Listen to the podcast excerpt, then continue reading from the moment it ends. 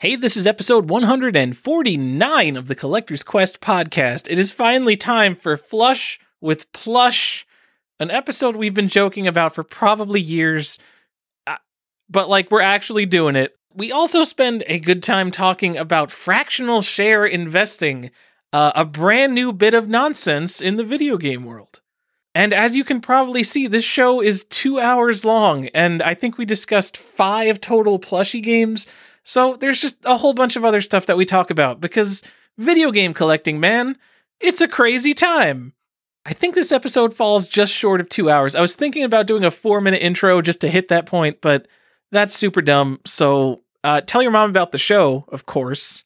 Give us five stars on iTunes, and let's go.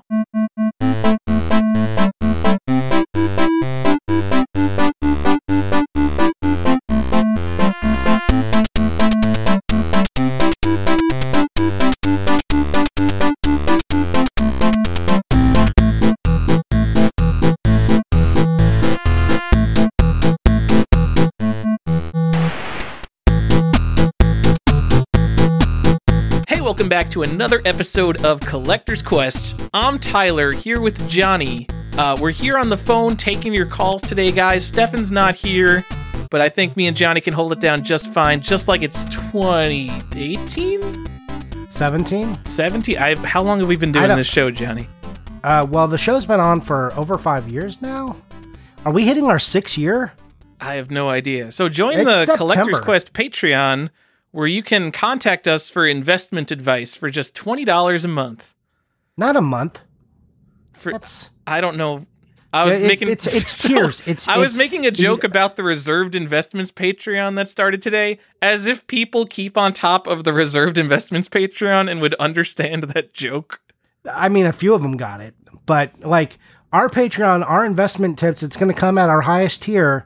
You know, it's so it's there's going to be other things in, involved. Just don't you worry. Nude photos of Tyler, or at least topless photos of Tyler, will be included in that tier. You know, I, I didn't even think about that. So OnlyFans is becoming a lot more popular. Maybe we should go Yeah. on OnlyFans. Collector's instead Quest. OnlyFans. Yeah, OnlyFans. CQ penis. Yeah, that's right. CQ penis. Yes, that's This is That's- our that's uh, the the new show. family friendly show, by the way. You do make me bleep curses out, which does yeah. You'll probably have to. a non insignificant amount of time. Our OnlyFans would be a lot more popular if Kat was still on the show. I'm just gonna let that hang in the air for a second, Johnny. Well, Nothing hanging over here, Tyler. All right. uh, Kat is coming back on the show. Everybody, don't worry about it. Johnny's got it covered, and I know nothing about it. Johnny, I'm reaching. I'm reaching out. I haven't got an answer. I just want her to do a Christmas episode with me. all right. And you'll get to edit it, and you'll hear it for the first time. It'll be great. Putting- If I'm not on the show, I'm not editing it. You can edit your Oh. own show, Johnny. I'm not your slave.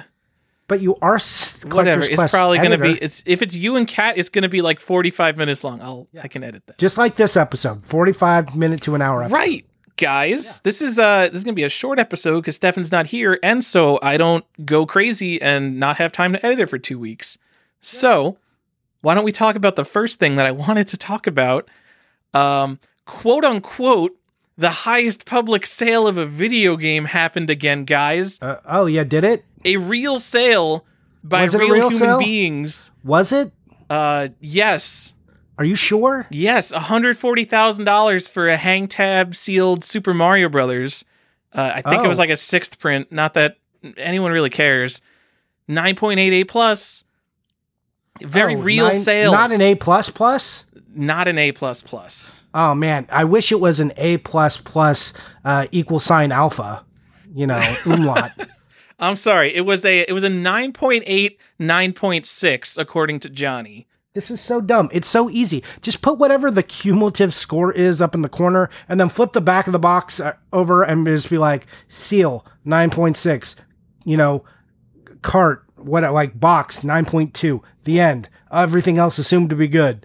And on, you know, sealed games, just cart 9.2, you know, manual 9.4, cumulative on the front 9.6. Like, why, why are we doing this crazy a plus plus math. And you're like, oh, is and then you have VGA scales, and people are like, oh, but this a coins kind of did this. I'm like, I don't care who got it wrong first. Just stop doing it.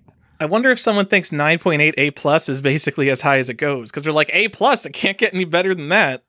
Yeah, because you would be a reasonable. You're like, man, that thing got an A plus, and then you're like, no, A plus plus. You know the Leonardo DiCaprio meme right now. That's that's basically what that moment is.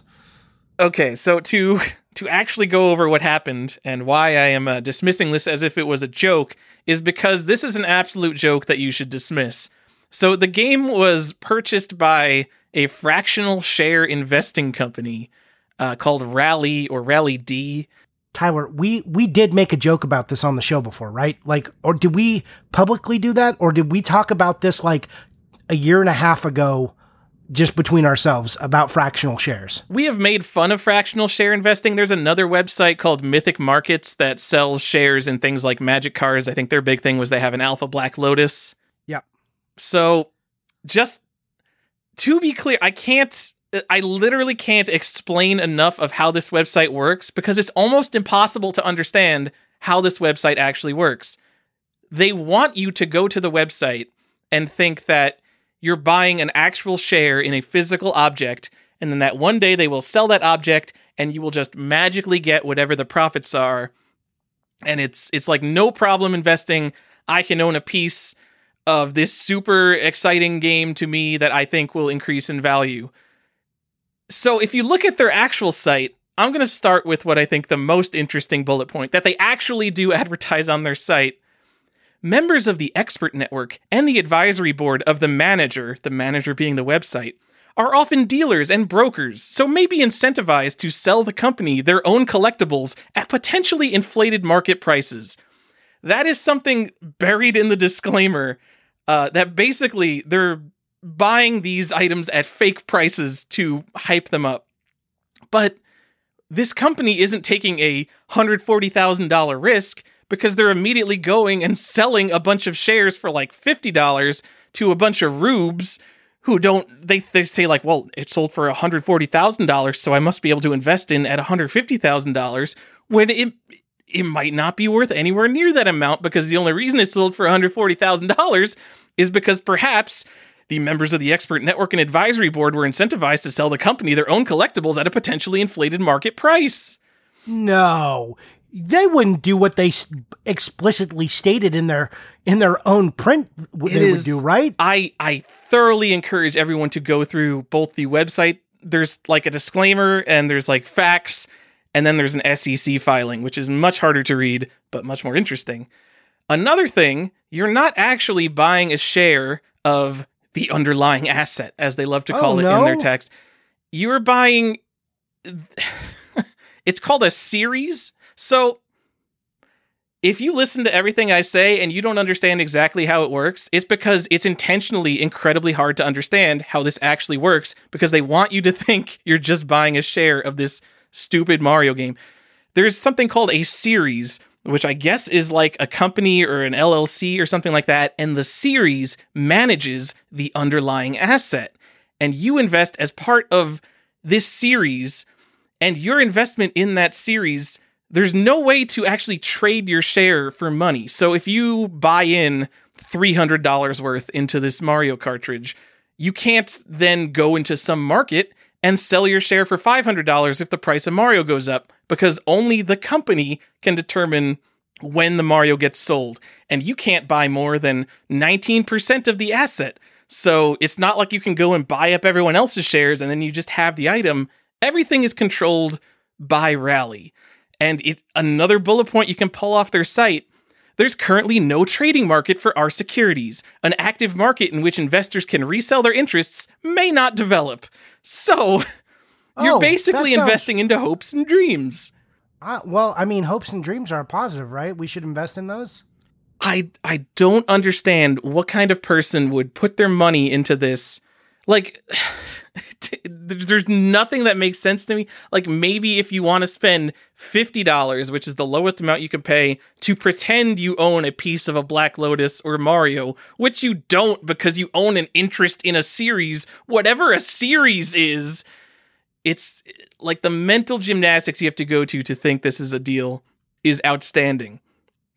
But John, this is it's like one of the worst deals I've ever seen. It's going to be worse than than uh, what we're talking about for sure. Like Absolutely. So, I mean, already the worst deal in that the $140,000 sale of this item is essentially fake and then they're upcharging 10 another $10,000 when they sold the the shares basically just because they call it a finder's fee. I'm sure it was really hard to find someone to sell you one video game for $140,000 by the way. Yeah, oh yeah. So, if you go into the SEC filings, there is this like dense and labyrinthine nonsense. You actually have to open up HTML documents that just display as raw HTML, and then you basically have to go and put that into an HTML parser so you can actually read it because they're trying to make it as hard to get to this as possible. Nowhere on the website do they say there's a management fee in which 50% of the free cash flow twice a year gets paid to the manager, which is the website. And I cannot find anywhere. I've dug, I've literally dug through this website, every word in this website, every word in the SEC filing, most of the SEC filings, they're very long. It does not explain exactly what the free cash flow is. It could be all the money that they raise from the series, and just half of that gets paid to the company every year, and this is just one giant scam. But what they do say absolutely gets paid out are operating expenses, which are separate from the management fee, which means storage, security, custodial fees, appraisal and valuation fees, market expenses in connection with the membership experience program. I think that means advertising. Insurance, maintenance, transportation, outgoing reporting requirements, whatever that is, audit, accounting, bookkeeping, legal related expenses, and other membership experience program related expenses such as catering, facility management, film and photography crew. All of that is taken out of the cost of the asset and there's there's nothing that explains exactly how much that is. It's you're just basically trusting this company that they you will pay them money and one day they might give you more money for some reason. Imagine that the like they're saying like film crews and like catering. Like is the film crew only for one game? Is it parsed over like does each game like receive an equal amount of money taken out of whatever the investment is for the film crews and the catering or Johnny, is this it like is allocable pro rata to the number of underlying assets in the series. it, it this is so ridiculous. Can you imagine that they spent like fifty thousand dollars to get like a, a professional film crew and like do like a whole thing on their company, and they're like, "Ooh, sorry, the asset is actually lost money. You're- Like we sold it for one hundred and fifty thousand dollars, but that we that means we only recouped hundred thousand dollars because we had to pay all these fees. Sorry."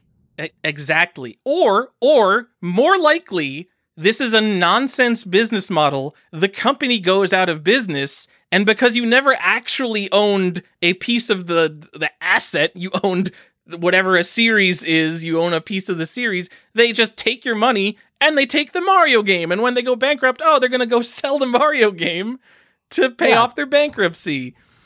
Yep.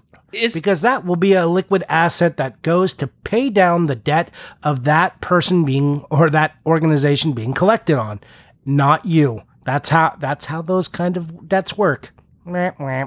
So, what we can learn from this, number one, first of all, don't don't invest serious money in video games, especially at all-time high market prices during like the biggest FOMO panic that I think I've ever seen in video game collecting. But even if this website worked perfectly, even if it was literally just money in and then you can guarantee get your money out whenever you want and it was actually all you were really owning the underlying thing, it's not in your hands. Anything can happen to your money. This isn't like a, a bank account where the FDIC is going to protect your money. It isn't a physical copy of Super Mario Brothers you hold in your hand, you keep in your safety deposit box, you keep on your shelf or anything like that. You're, you're trusting everything to this company. It can get stolen, it can get whatever, and you don't know how that insurance works. Why would you put money into this nonsense instead of taking that $50, that $100, that $500 you're going to put into this absolute nonsense and buying your own video game? Or investing it in something that is actually guaranteed to make money. Like go put The it in a S&P bond or a stock. Or just, just anywhere. But people like people they talk about this with like magic cards and stuff too and other digital properties. They're like, oh, but the rate of return here is so good. The ROI. You know, you know, it's like I I get it. Like, yeah, this is like video games are turning over like 20 and 30% profit, you know, year over year right now, uh, compared to, you know, like a slow burn of like 5%. but you know th- that's also gambling. So just just know if you're doing this, you're gambling. Don't put any money you're not happy throwing in the toilet and flushing it away. Like if you aren't comfortable with that as an idea, don't put any money here. So d- don't mean, put any money into video games any- anyway. themselves that you're not comfortable with flushing money down the toilet. If you Also buy one of these fractional shares from one of these websites, you are literally already flushing that money down the toilet. Yeah, like if you're buying fractional shares, be comfortable that you uh, did a thing. Maybe you'll get a certificate you can print and like make an Instagram post about it, and that's that's going to be your value out. Oh my god, is that what this is? Are they gonna like start handing out certificates like I own one three thousand one hundred twenty eighth of the actually- underlying asset of this You know what? series? This, you know, this is a great opportunity for them to make reproduction black box hang tab Mario's and just send them to people as uh, with a, like a certificate in them of how much of that they own. I it's kind of like buying the naming rights to a plot on the moon, or like buying land on the moon, or naming rights to a star, Buying and you like star, give that to an eight year old. Yeah, It's I've definitely done that before. all right. So I've got an actual good idea for fractional investing. So you know how Cards Against Humanity does stupid stunts. One of the things they were going to do is uh, cut up a Picasso and send everyone like a, a half centimeter square of a A- Picasso. a fractional, a fractional share of Picasso. they should do. They should buy a sealed Super Mario Brothers and cut it up with a laser, and everyone gets a little bit of the Super Mario Brothers. Nice. And- or you know, better yet, just put it in a grinder and then like grind it into dust and sell people little vials of the dust. like I I would be in because it was Cards Against Humanity. It would be like 10 dollars, and I can get a little ground up piece of this once sealed, sealed but never used Super Mario Brothers. And then if you're an nice. evil genius, you just ground something else up and then you pocket that and then go sell it uh, No, that's because you'll never know because it's ground up. Oh, that's less fun, That's- Johnny. No, that's how the world works right now. Don't you know that everything is on fire and just trash and that that's definitely the outcome of 2020, not not a happy ending. Johnny, I think we as Collector's Quest should uh, grind up a game. I don't think we can. We probably can't swing a sealed fancy Mario game. Um, we could probably pick up like a Star Tropics, grind up a Star You know, Tropics. I, everyone am I'm piece. willing. I'm willing. Like I have, uh, I have the fancy blender. I have the Will It Blend blender. Uh, which is the? I have a Vitamix, Johnny. I am also It's a very the- fancy blender person. This is um. Oh my god, why can't I remember its name? It's not the Vitamix. It's it, it's Yeah, the the actual one. Will It Blend. Yeah, I've got the also, the terrible actual Will It branding. If uh, you can remember Vitamix, but you can't remember the, the actual. I I just can't remember it because you just asked me. It's one Blend of those Tech. things. It should be called Yeah, Will Blend It Blend in a Blendtec, and everyone would Yeah. remember that. Yes, absolutely. Uh, so yeah, I, and I've had that thing for like I don't know seven or eight years. I was like, my wife wanted to buy it, and it was like three hundred dollars, and I was like, "Are you kidding me?" It's been a perfectly fine purchase. I've definitely, Yeah. I've definitely blended three hundred dollars of value out of that thing. It's like a lawnmower motor in that thing, or at least in mine. I imagine yours is basically the same thing. It's great. Yeah. It's much better than the stupid. Ninja blender from Walmart. Oh yeah, yeah. This thing, uh, it's a big difference.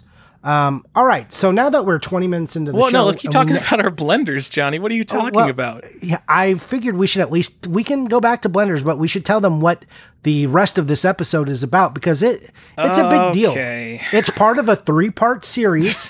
uh, that and I've only I've only I've hinted at the rest of the other parts, but this is part one, and it is flush with plush. We are finally doing it. We're going to talk about a few collectible plush games, uh, but just know that it's only part one. Part two is uh, totally terrific toys, and part three is Lego my Lego, and we'll talk about again games that come with toys, and then you know even though Lego is a toy, I think it's like specific enough and has enough games that we'll talk about collectible Lego games. So that that came with collectible items with them. So let's look forward to those other parts coming coming uh, soon. We announced Flush with Flush what uh, 2017, 16 or something. So Probably yeah, uh, at least three years ago. yeah, so you know, it, it it will come on that schedule at least. That's that's what I can say. So yeah, uh, man, Tyler, I can't believe we're gonna hit like six years, like in September or in October. Uh, You're gonna hit six years with your. Uh, I think you just I'm, hit. I'm just gonna say sh- the original host. I don't remember how good he was, but those shows were. They have pretty They- poor audio quality and they're hard to listen to. yeah, and then well, and then there was the cat ones, which the audio wasn't much better. Um, huh. Let's see. Man, is this? I think this is like your anniversary month, though, right? Or just ended. Like, is this your I third year track. now? Should I? I'm gonna put. I'll, I'll put my collector's quest anniversary on my Google Calendar going forward, and we can Yeah, celebrate it this- every time. Yeah, because you and Stefan like came in like a year apart, but in the same month. Sure. So, yeah. So, uh, anyways, yeah, here we are. Flush with plush. Uh, you want to talk more about your blender before we talk about games? No, I just want to let everyone know I tried to keep my energy up while I was talking about fractional share investing. Um, Tyler, because the rest this of is- this episode's about plushies that come with games. Look, this is a it's a throwback episode, but uh, you know, to like, hey, five collectible games. It it's a series I like to do. It's something a little more lighthearted. Uh, because as I alluded to, and if you've ever, I don't know, opened up an internet browser, a paper, anything like that, looked at the news on your phone and you just went, wow, the world is definitely a toilet right now. Let's, I just want to talk about something more fun than that. Or if you've like tried to go into your hobby and then found out people are selling f***ing fractional shares of games, but not even really selling shares of games. They're they're just shilling you out and taking your money. That shit hurts my heart. So I want to talk about something more fun than that. And we'll That's talk about plushies. That's a fantastic idea, Johnny. Yeah. Do you So we'll even like plushes. plushies? I don't. And they like, and I, I want to make it like, I don't care about plushes. I like my Yoshis, which we'll talk about. But I want to be clear on this episode, we're not talking about plush collecting. Like, there are a bunch of Nintendo plushes. There is a whole like collecting scene around like plush Marios and Yoshis and Goombas and the whole works that never came with a game. They can be very expensive. I don't understand. It's a frightening world. It scares me. It, it's it's like the world of furries. I know it's out there and it's like complicated, and I'm not here to tell anyone not to do that stuff, but I don't understand it. So I'm just going to talk about the stuff I know, and that's these are games that actually came bundled with some sort of plush item. So that that's the thrust of this episode. Yeah, And retail video games. talking about. I hear we both Yes. still collect those. So this is Yeah, going to be a real do. interesting episode with a perspective of people who collect retail video games. Yes, uh, the col- like, I I was so short sighted when we named this collector's quest. It should have been investor's quest. So, or make that make them dollars on video games, y'all. Uh, podcast, which No, is like The what I see cropping peeps up doesn't now. sound. Oh, IQ peeps. We're the smart investors. Yeah, Oh, that ooh, that's a segment. That's a segment, guys. IQ peeps, investors quest, where uh, Tyler. That's going to be headed up by our best investor, Tyler. So Yes. It's too bad that the best investment is already gone because apparently Rally did sell out of their $150,000 Oh. of Mario shares. So did they sell one hundred fifty thousand dollars worth of shares, or Uh, did they I sell more they shares? Like, or They, like they said how many people did- bought. I think 300 people bought in or 3,000, one or the other. I don't remember which one. Probably 300. like I you would think that they have all these fees and they're going to deduct out they would sell more so i'm I, like you would oh, think Oh, they, I'm pretty they sure. Again, go through the SEC filings. I'm pretty sure they can issue more shares i- in like certain situations. It's a weird, very hard to understand business. Try to understand it. I I dare everybody listening to this to go to their website and try to understand how it works. like I, have you thrown $50 away on something dumber? Because i mean look i i look and it is a point of privilege when it's like you live in the world and you're like i guess i can throw $50 away. I've done dumb like that like on jokes and stuff. But is that where we're coming from or is this like did people take this serious? I don't know. Someone's gonna have to tell me why. I'm gonna so what is it? I'm gonna do some some quick math here. If 300 people times- bought in, they bought in at an average of $500.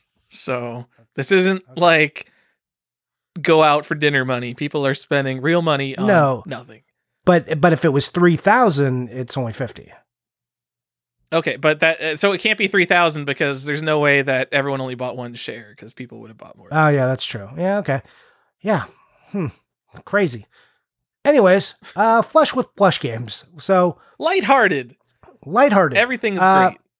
this one, yeah, I like I, I think I've mentioned it on a previous Christmas episode, but uh Rudolph the Red-Nosed Reindeer for the Wii and the DS. That that gem, right? Everyone wanted to play that. That's the old claymation one. Like it's even old for me, but if you remember, there's a whole series Christmas in July and you know, the Misfit toys. All of that or the Island of Misfit Toys, excuse me.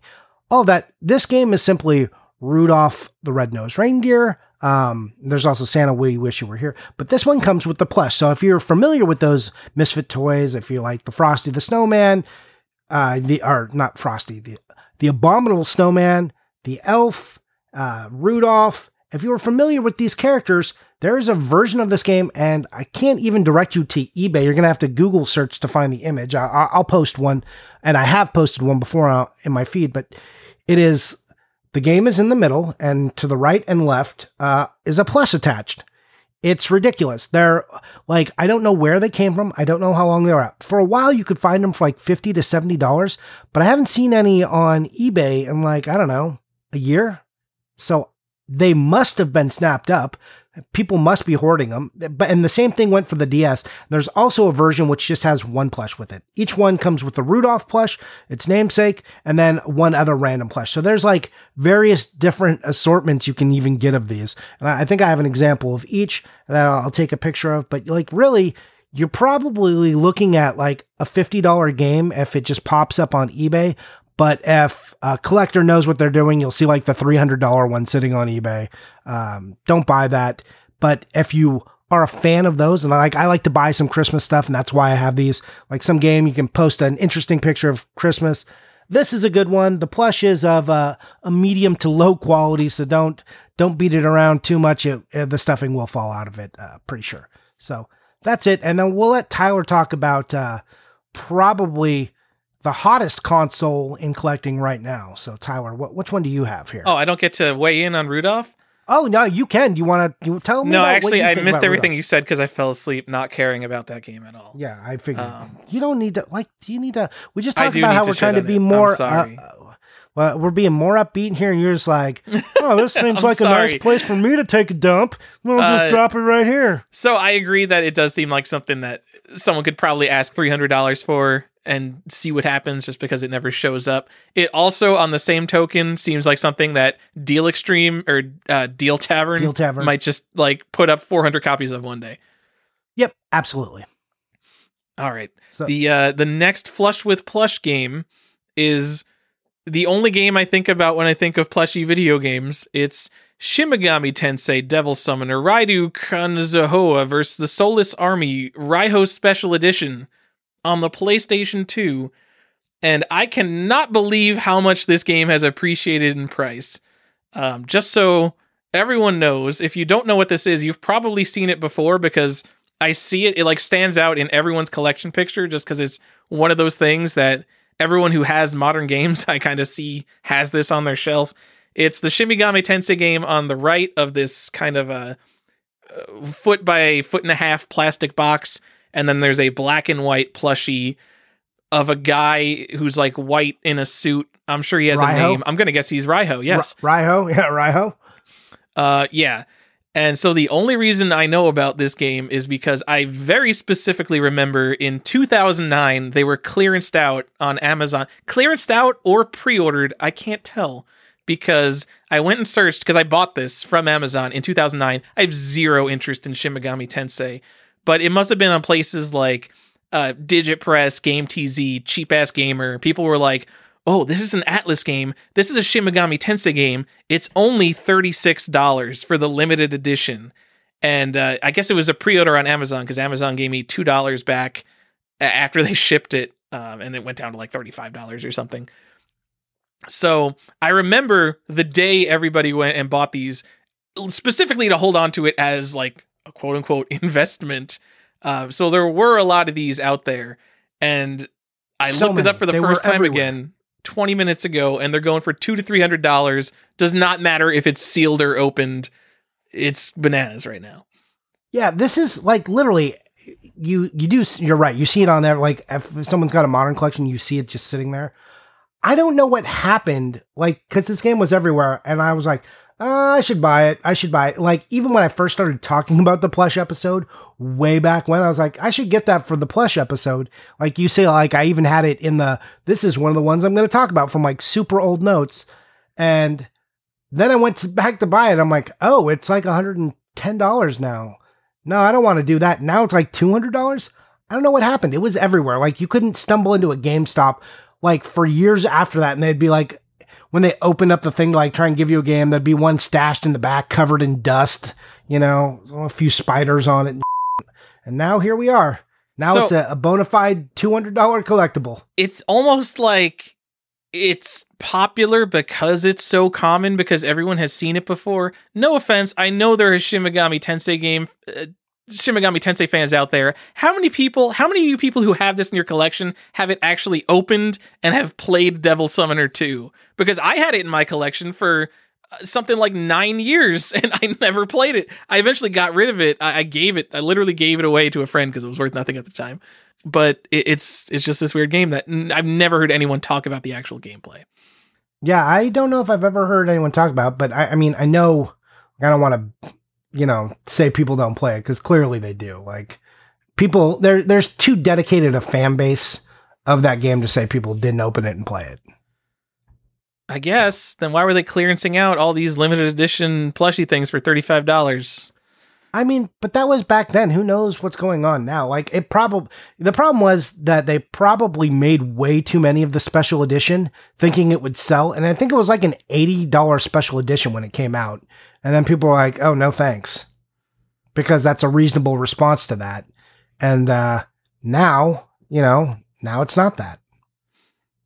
Got a seven point three on GameSpot. It's got unique real time battles. It's not a turn based game. Like I don't even know anything about the game. I just know Persona.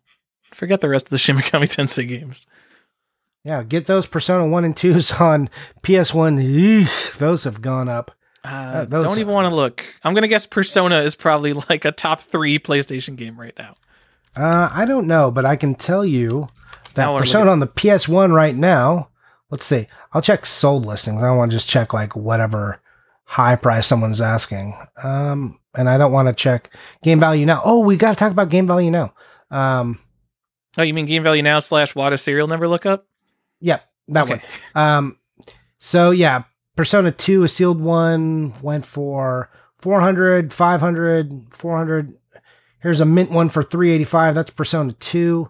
Persona 1, uh, 345. Okay. 325, 325. All right, it's bananas. It's not top three. Um, top three, just because I'm curious. Now it was mo- still Mortal Kombat three, Jewel Case, uh, JoJo's Bizarre even- Adventure, and Tron Bonne. Uh, very Did boring. Jo- Those are the same games. Hold that on. been up there. Did JoJo go up? What- JoJo is three hundred and thirty-four dollars according to Game Value Now. Wow. I mean that that's comp Damn, Persona 2 was selling more. is like three hundred dollars right now. I can't even look at prices anymore these days, man. This is Man, I, crazy. Can I tell you how happy, like, and I know that our listeners don't give a shit. They're like, yeah, I guess, congratulations. I'm so happy I fucking finished the PS1 set when I did. I decided at exactly the moment, if I was ever going to complete it, that it was feasible to do so. That sounds great, Johnny. I'm so happy I finished my loose SNES set and then decided that PS1 would probably be the next logical thing. And then coronavirus happened, so now I'm never going to buy a PS1 game again. Yeah, that's probably like, ah, man, it's so hard. I, like, it used to just be like, oh, I'm in between sets, so I'll buy fun stuff. And now it's like, I'm in between set collecting forever, so I guess I'll just buy random fun stuff. It's without a plan. It's gross. I'm I'm not enjoying do- it over here. I know I do need to kind of focus myself more because I am kind of all over the place. Uh, I I bet that's happening to some of our listeners too. I bet like, you know, everybody uh you know, the the famous Tyson quote, everybody's got a plan until they get punched in the face by coronavirus. Yeah. So I- I'm sure a lot of people's plans went right out the window. And uh, you know, here we are in 2020 just like, you know, going, "Oh, hey, this is all right. this is fine. I'm sure this is fine." I like there was I, I found an old tweet from George R. R. Martin, and this is back in May, or not May, in uh, March, and he was being funny, right? Uh, as funny as he can be. I, I hate George R. R. Martin. I hate that fat boat captain. Uh, I it's his cavalier attitude to shitting on his fans that I don't appreciate. I like you shouldn't shit on the people who make you money, uh, and their justification, like they're justified in feeling a little frustrated you haven't finished a book. Anyways, that's the George R. R. Martin rant. Anyway, so he wrote this quote, uh, he or this tweet, and he said. Yeah, 2020 was directed by me, and this was in March. So in March, the very beginning of March, he wrote this, and you're, I'm like, wow, that that's like, imagine that by March 2020 was already a garbage fire of a year because we're like Australia was on fire and like things were still really bad, and then all this happened. but I got uh, banned by his Twitter account because my response to him saying that was, "Oh, I guess it'll never end," and it sure has felt that way. Uh, So- well, hey, that means that Yeah. perhaps the real George R. R. Martin read your tweet and actually clicked. No, on it was de- it was definitely his publicist. He doesn't know how Oh. to tweet. Give me a break. I don't. I don't know how. How famous is George R. R. Martin? I guess pretty famous. So why is he definitely has a tweeting bullshit if it's his publicist? I don't know. because Oh. that was like because people had already made that joke. Like people made that joke about 2020 before he tweeted it, and then he was like, "Here's something funny for me to say." Her derp derp derp. It's just like get out of here. It's it's not inspired, much like half of the writing in the Game of Thrones novels. Ooh, sick burn. But still better than the yeah, still better than the uh, Game of Thrones series, especially those last two seasons. Yikes! Yikes. Okay, yeah, it's totally not relevant uh, to what we're talking about. Let's move on. I'm going to talk about a new plush game that you guys should be picking up. Right? You guys ready? I'm not. Are you ready? I'm sorry. You're going to buy it. You already own one of them. Yoshi's Woolly World for the Wii U. And you're thinking, wow, is that collectible? Okay, there's two ver well, there there are multiple versions of the game. Uh, there's a big box version, and you can get with an amiibo packed in a, a yarn Yoshi, a, a small one. Not that there's a mega yarn Yoshi, which is expensive. It's a, an amiibo. It's you know was a Toys R Us exclusive and uh, became very hard to find. They even did a reprint. The price still went back up. I think he's still over a hundred dollars now. Um, but these ones came in like the like uh there's like almost a standard big box size for the Wii U, same as like the Animal Crossing box that came with amiibos. So this one comes with a green yarn Yoshi. There's also a version with a blue yarn Yoshi and a pink yarn Yoshi. All those boxes look pretty much the same, but they are uh you know specific to the color amiibo that is in there. So the blue one has a picture of the blue yarn Yoshi on the side of the box. So uh, watch out. I've seen people put the wrong one in there, you know, trying to like pull a fast one back when like the pink or the blue one had more cachet than the green one. So uh, be careful of that. But those are only, you know, right now they're like 40 to $60. You're like, well, Johnny, that's not colle- very collectible. Here's the follow up. Back uh, or a few years after this on the 3DS, Yoshi's Woolly World uh, created a sequel, and it's Poochie and Yoshi's Woolly World. Poochie is a little yarn amiibo dog that is in the Yoshi game with him. And that game was just, it was like a $40 game on, on the 3DS. And it, you know, they even like bend the amiibo box to get it in this thing. So it's horrific that that's how it was done, but that's how they got this in there. And it's this little plush of a little wool, woolly Yoshi yarn style dog. And that thing goes for 150 to $200 depending if it's new or sealed. What? Yes. So 3DS collecting has gotten pretty expensive. Like there's some like weird top end stuff. And this is one of the ones that that people are after. And it's a first party Nintendo game and it comes with this little amiibo that I am I don't know if it was exclusive. I thought I saw I thought I saw them loose. So it's not the exclusivity of that. It's the exclusivity of the box. So I There you can't go. give crap to first party Nintendo stuff because I know someone out there wants everything first party Nintendo that's ever been made, but that seems crazy to me. Another one of those games that some people I've heard definitely more people talk about playing the Poochie Yoshi game than Shin Megami Tensei Devil Summoner 2. Uh, but Well, wild. Poochie, you know, what's int- Poochie is not a popular Nintendo character. He's Poochie. No.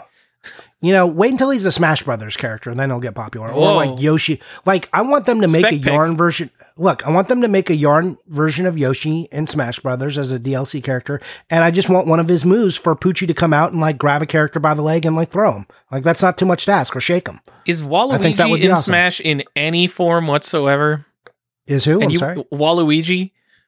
I don't play Um, Smash. I'm sorry. I, I don't even I mean, have the I- latest one. I don't know in the new one if Waluigi is. Let's I don't see. think he's ever No, been no. in Smash in any form. Mm, I don't know, I think but he people are should angry be if he's not.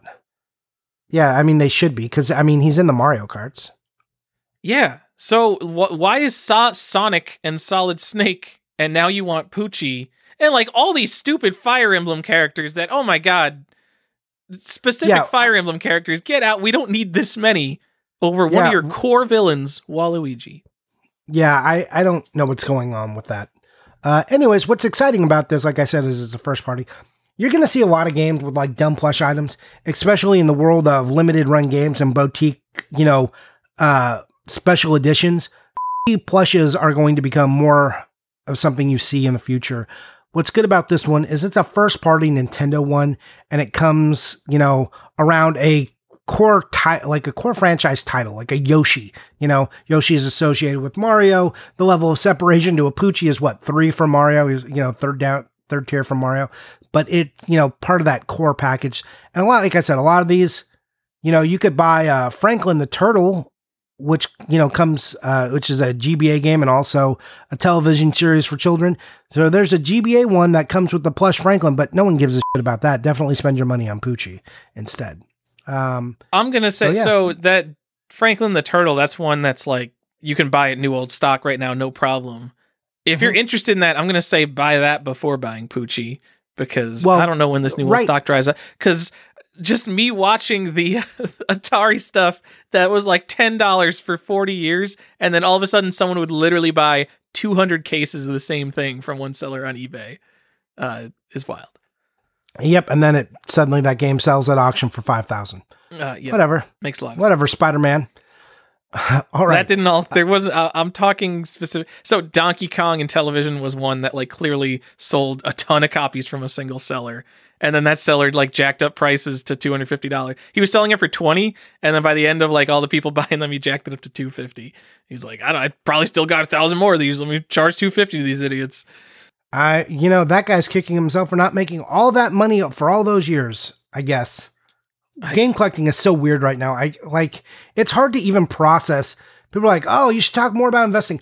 Like the world of collecting is so unstable right now. It's hard to put a serious note and say, "Here's what you should be doing. This is the truth." There's a lot of like these new speculation podcasts and uh, YouTube channels popping up where people are telling you like what you should be investing in and like what you got to be doing. But all of that is hogwash nonsense.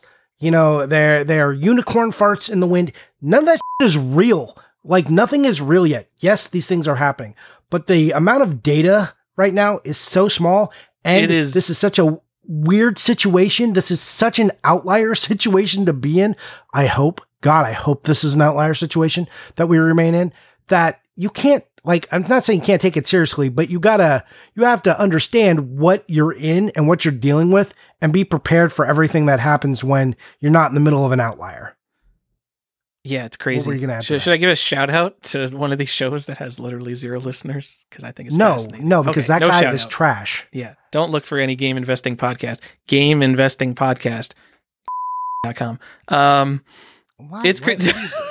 I'll bleep it out. Don't. I'll bleep it out. I'll bleep it out. This guy, like this guy, is so bad. It's a So nonsense. these he doesn't some even of them- collect games. they act like video games have only existed, like in general, for two years, and then they take this sales data. We have probably 20 years of pretty good sales data for video games. They take the last two years and only the highest, highest end sales, like three points of data, and they extrapolate a line, and they're like, "This is going up. It's gonna go up forever." And it's it's crazy. It listening to it, like my mind is melting because it just makes no sense. Yeah, like all these motherfuckers out there right now, uh, bleep that. Uh, they're all like, they think they're Indiana Jones. You know, they're like digging up these archives. They're like, has anyone ever seen this? It's called a Super Mario for Nintendo. You're like, yeah, yes. Ah, you've never heard of these relics. Let me show. They belong in a museum of WATA cases. Let me show you my shelf where I bought 40 of them. Guys, don't worry. Definitely 100% transparency. Bought $17,000 worth of WATA games this month, or just games. 20 of them were WATA or Some like that's the world of Instagram and collecting right now. It, this is such a weird time. It definitely is. like like be responsible with your spending and be patient anyways uh that's some real information now now let's have a debate tyler because this one's yours and i don't like i don't know how to feel about this one or what to do tell us about your your uh, plush pick here I don't even. So I literally found this. I typed in video game plush, uh, maybe some other term on Google, and this was one of the first things that popped up. It is Hollow Knight. It comes in a very Nintendo Switch game looking case. It's got the Switch logo in the upper left. It's got an ESRB logo in the bottom left. but it's just the plush and it comes with a digital copy of the game. Um, and there's there's a lot of other stuff like this. There are games like collector's editions that come with a paper disc and a DLC code, which is bananas. Like all yeah, of like uh, Unravel is one that like you can get. That's kind of the same deal. Yeah, and so two things strike me. One is obviously does it count? It's a digital game, but it comes in a box. Two, this there's like a series of Hollow Knight plushies. This is an 8-inch version. I've seen 12-inch versions of nearly an identical thing. So you can get a better plush cheaper than this. But it, it wouldn't like count for what you probably you just probably want to put this on your shelf because it's a nice compact size, literally made to fit in a DVD box so you could put it on your shelf and never look at it again. No, it's got a clear front. This is probably one you'd face outwards and be like, "Ooh, I got that that Hollow Knight. That's a cool game." I mean, uh. that's you know, but there are all like if you look at like um God, what's what's the website? The iam8bit website. Um like they've got Fangamer? plushes, they sell yeah, fan they have lots of plushes for different things, right? So there there's this whole series of like I said, there's people who collect plushes. Hollow Knight is pretty popular. He's got a lot of different plushes. Um so you Yeah. know, who knows? Like it, like maybe this is desirable to them. I don't like I don't know. I don't think it counts. Like there are people who argue 100% that there are um you know DLC boxes because it came in a retail case it counts and like you should collect that. I don't know how I feel about that. There are like Xbox 360 games that came with pre-order bonuses that come in like Xbox 360 cases. Like those don't count. That's all just like bonus nonsense. Like I would probably buy this if I was collecting Switch. I would probably buy this. It's like thirty dollars used, and by used it means someone probably bought cases of them and then took out the codes and sold them, and they're trying to get rid of the plush now for thirty dollars. Um, I mean, it, it seems like something that would look nice on a shelf, assuming you're collecting Switch games, because Switch games are all just like a sea of red, and then four million big boxes you have to put on top of your bookcases somewhere because there's so many special editions. But this would be a nice that- one you could just have sticking out on your shelf, I guess. But most of the games have a non-special edition where you don't have to have a ridiculous box. I used to want to be like a guy who bought special editions, but now like unless it is like a really cool game that I have some attachment to, I'm not, I'm not involved with special editions. I know I'm missing out on potential value later, but it is so ridiculous and strength cons- uh, space constraints are so real. Like I just don't want to. I don't want to be involved in that. And plus, all the like not all the special editions, like retail first party special editions, you get way better stuff than like limited run special editions uh, in general. Um, But still, still not great. The best special edition uh, we probably have had a whole episode on this best special edition if it's like four times the size of a dvd case but exactly the same height as a dvd case and just cram it full of whatever i don't give a shit. If it if it's that form factor it's perfect. Yeah, like what and like whatever system you are, like I wish I wish you could like I could talk to people who make the packaging and be like, "Look, whatever your marketing team has decided, the special edition needs to be the same size as the regular edition and it can be as wide as you want, but it needs to like it it need it has to be the same height. It has to be the same height and the same width. Uh, you know, the depth or the same depth. Whatever the width is, it can be 20 games wide. It'll fit on the shelf. We can make it work. The minute you make it too tall or weird or smaller, it's just stop it. you know what i Stop. bet you have do you have the uh, arkham asylum limited edition because that's the one that's shaped skinny, like a right? batarang? yeah No, I don't. Oh, uh, okay. it was a game I debated. Like I, I couldn't decide on that. That was like one of the early special. Like I, that was like as I was moving away from all special editions back on the Xbox 360 era. okay So Yeah, I mean that that correct time to move away from that. Just I'll, I'm going to give a special edition hype story. This is a terrible. I don't like bringing up these really stupid sales. Um, just for the record, Fallout 3 came on Xbox 360 in like this with the lunch big crate, and the crate Oh, yeah. had a lunchbox in it. And the lunchboxes were available sealed forever because they were just whatever leftover lunchboxes. I don't know. People people probably bought the limited edition and sold the Pip Boy out of the limited edition, and then they were left over with the lunchbox that no one wanted. Inside the lunchbox is a sealed first print of the game. There and the lunchboxes have been like two hundred dollars. No one's buying them all day. An auction for a sealed Fallout 3 went for like five hundred and fifty dollars, even though you could just buy the lunchbox, which will probably ship even better protected for two hundred dollars. And obviously, the lunchboxes sold out immediately after that auction went stupid. Um, but I think the point is, it it wasn't just a lack of uh, basically a lack of knowledge that the lunchbox contained the same exact item that people were overpaying for. It's that they didn't want the form factor of the lunchbox. So I strongly believe that people going forward are going to shun limited editions as much as we do because n- who has the space for this crap? They're just going to want a, Yeah, a nice regular copy of the game.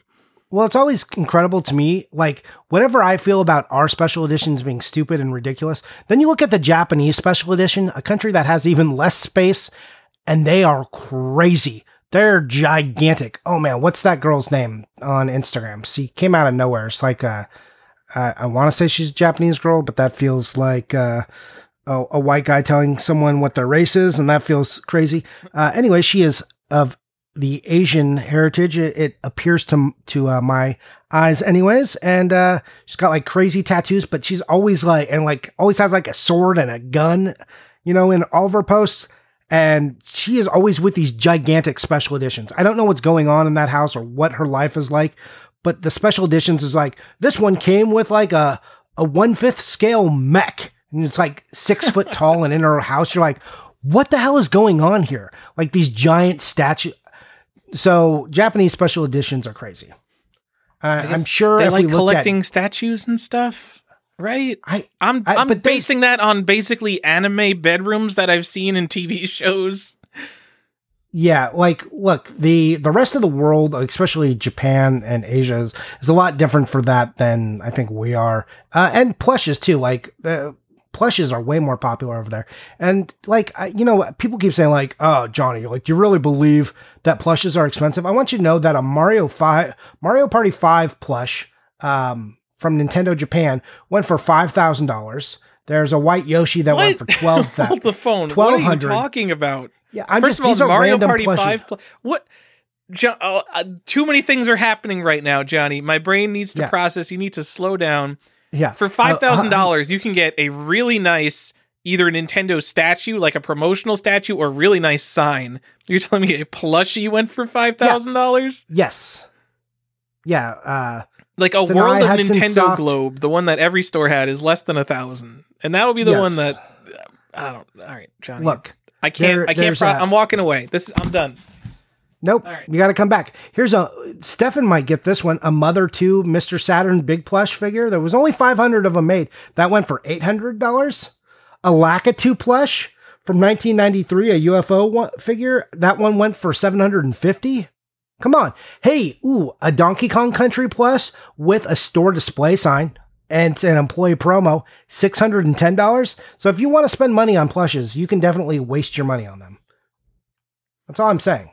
I kind of like the old the the common Donkey Kong ones that have kind of the hard face.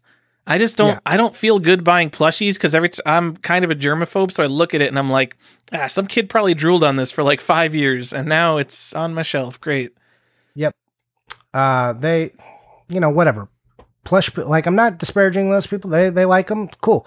Anyways, uh, I don't know if Hollow Knight counts back to what we were talking about. I'm gonna say no. Um, but uh, and like I don't know if that's like a popular will be a popular plush in the future. But let's round out this episode. This is the last plush game we're going to talk about, and it's the one you've all guessed we were going to talk about. It's the most obvious one. It's the one that draws all the eyes, and it's, you know, on N64. We're talking Rampage 2 Universal Tour. Okay, so there's Rampage 2 Universal Tour, just a regular box, and then there's this weird big box, uh, which came out, and like N64 collectors really got hot for this about, I want to say 2011, 2012 they they like really took notice of this game and uh, people started looking. It was like oh man these plushes are hard to find. No like some random i think like joan was one of the first people to show one. He had a sealed one or something and they were like oh these this is like a $500 game then it became a thousand and you know it's just just it's just rampage world tour with a, a little plush in it people think it was a walmart exclusive i don't know if that's true so there are three different plushes you can get in there. You can get George the monkey, Ralph or Curtis, that's the werewolf, and the rat. These are those two are like new characters in the game. There's six characters in the game, three new ones, three old ones, uh, Ruby and Lizzie. You can get a Ruby and Lizzie plush, but these were Kmart exclusives. They were not packed into the game. The George, Ralph, and Curtis are keychains, you know, so they will have, they say Midway. There's a little tag on their hand that says Midway. They've got a keychain coming out of like the, the back of their neck, top of their head. But there's these other plushes, like I said, Ruby and Lizzie, that will sometimes go for a couple hundred dollars. You'll see them on eBay from time to time. They're not keychains. They're a bigger form factor. Uh, I heard they were pre-order um, pre-order giveaways. Not again, not sure. That's just like what I've heard. That's what anecdotal evidence. So take that as you will. But that it is a game that to this day uh, is like one of the N64 gems, right? Uh, especially of if you were just talking retail stuff for N64, this at the very tippy top. It's like this and Tarzan, which might get talked about in totally terrific toys. I don't know. We'll we'll see if that makes it in there. But yeah, it's uh, a game you can spend a lot of money. The boxes are usually in like beat condition. It's hard to find a nice one, and you know, expect to spend a lot of money on it if you want this. Yeah, probably rarer than uh sculptor's cut. I mean, Oh, almost sure. definitely rarer than sculptor's cut. Yeah, maybe yeah. maybe comparable with the sculptor's cut manual or something, but uh yeah, these are uh, definitely super hard to find. I think there's some kind of divider in the box that uh, separates the plushie from the actual Yes. game. There- Do you have one of There- these, Johnny? I do. Yeah. Okay. Cool. So, yeah. Also, one of three N64 boxes of non-standard size, so maybe interesting to collect just because of that. I mean, you should just buy it if you can find it because these are so hard to find that just Yeah, like just this is something cool. that, yeah, if you stumble, like, there's not any uh, completed on eBay right now or anything.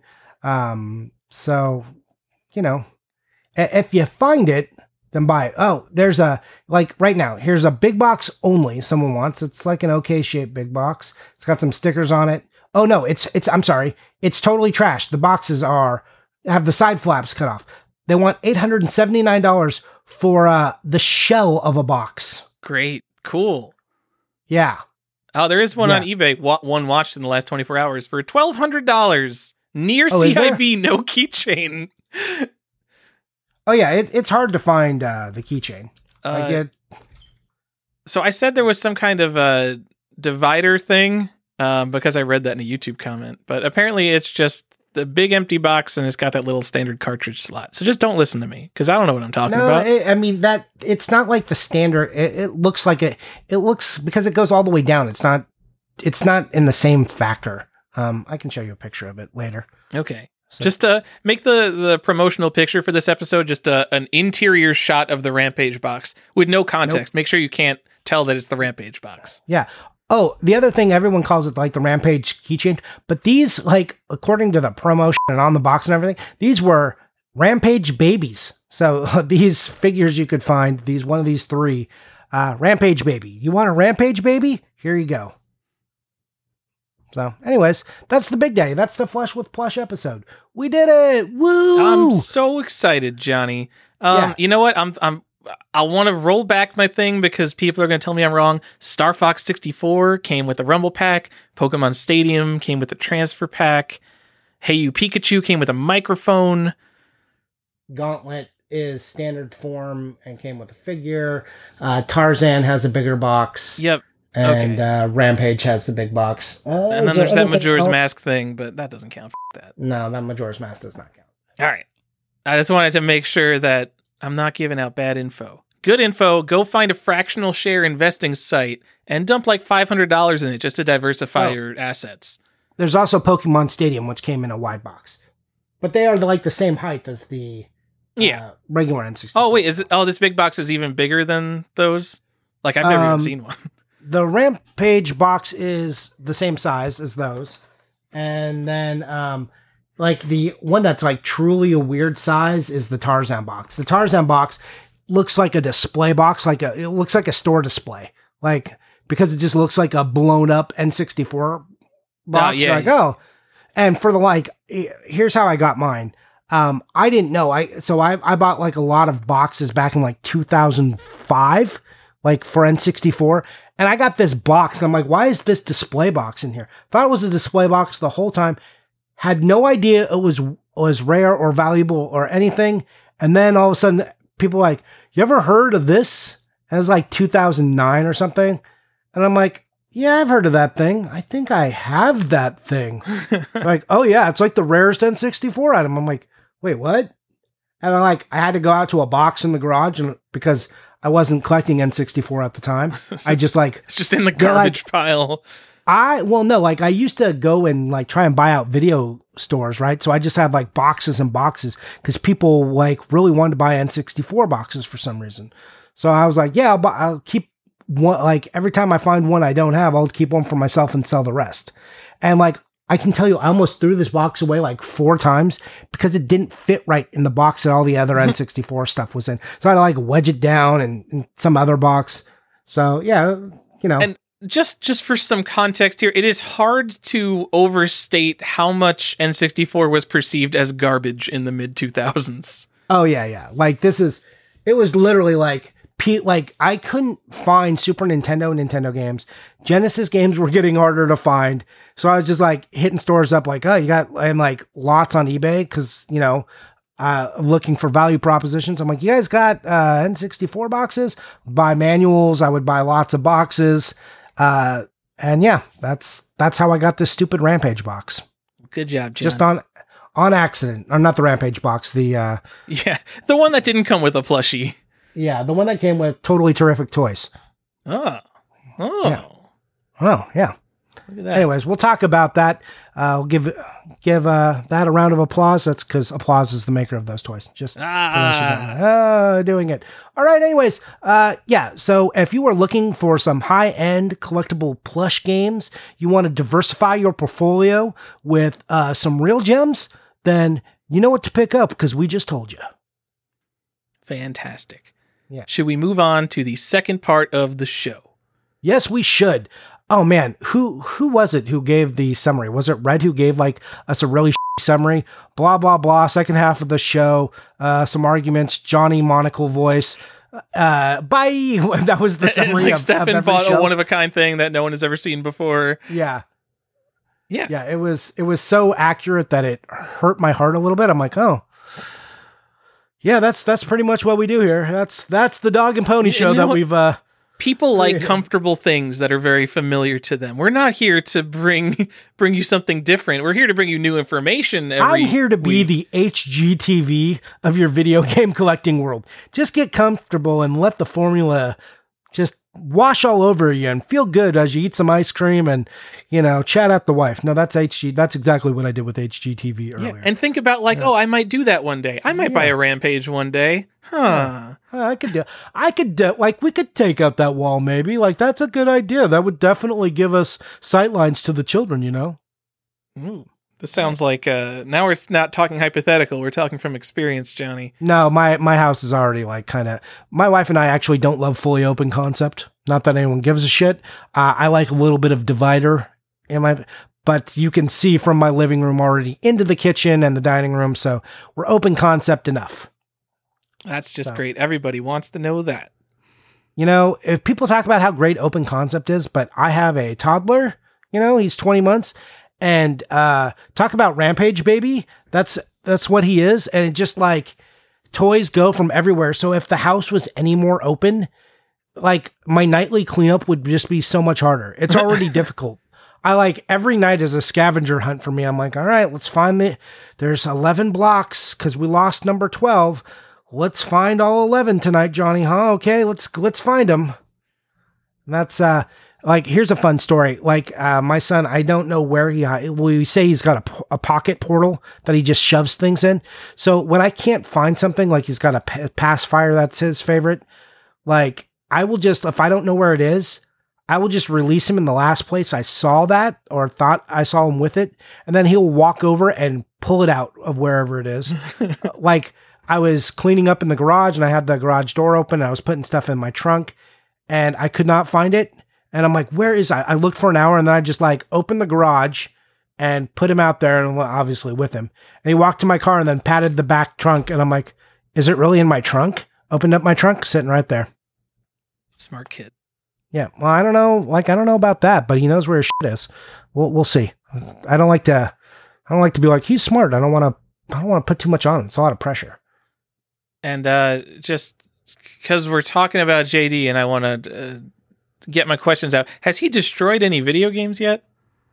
Uh, he tries. He tries sometimes. Like he he loves to run in my office. Like my because working from home, my wife will like bring him up to see me, and he'll like run in and he'll like grab some stuff. He'll throw some stuff out. Like uh, like the first thing he usually hits is the Genesis games, which I'm like, okay, those can hit the ground. Uh, they've got like a hard shell. But sometimes he goes for the N64 stuff, and I'm like, yeah, those can hit the ground. They're garbage. Uh, but sometimes he looks at the Nintendo stuff, and I'm like, the NES stuff. I'm like, no, no, boy, back away, back away but like he he like pushed my office chair and just like started careening towards the Super Nintendo wall, and I'm like, oh god, how many boxes will be damaged? None. If you have Collector Protector, this episode's sponsor. What a segue that we uh, got Yeah. into. Yep, do it. Talk about Collector Protector. I just got my first order from them. I bought three hundred dollars of uh Wow, you box went for it. Yo, I went for it because you you hype up. So they sell both the 0.3 millimeter and 0.5 millimeter. So I don't have to guess if this is one of the companies that sells the good ones. I bought the 0.5 millimeter, which are a solid dollar each. There is like no bulk discount. You are spending a dollar per thing.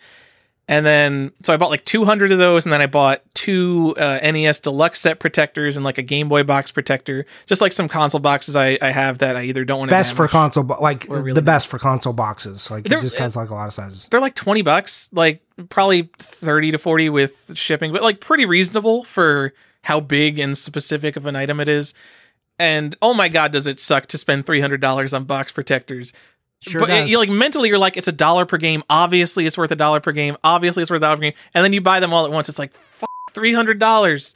Dude, I live that life every time I go through. Like, I'm just like, uh, every time we do this, another round of like, I'm that's why I'm not done because box collectors came out after I already owned like 5,000 games. And it was just like, uh, It's just a dollar per game, John. It's going to be worth Yeah. it if something ever happens.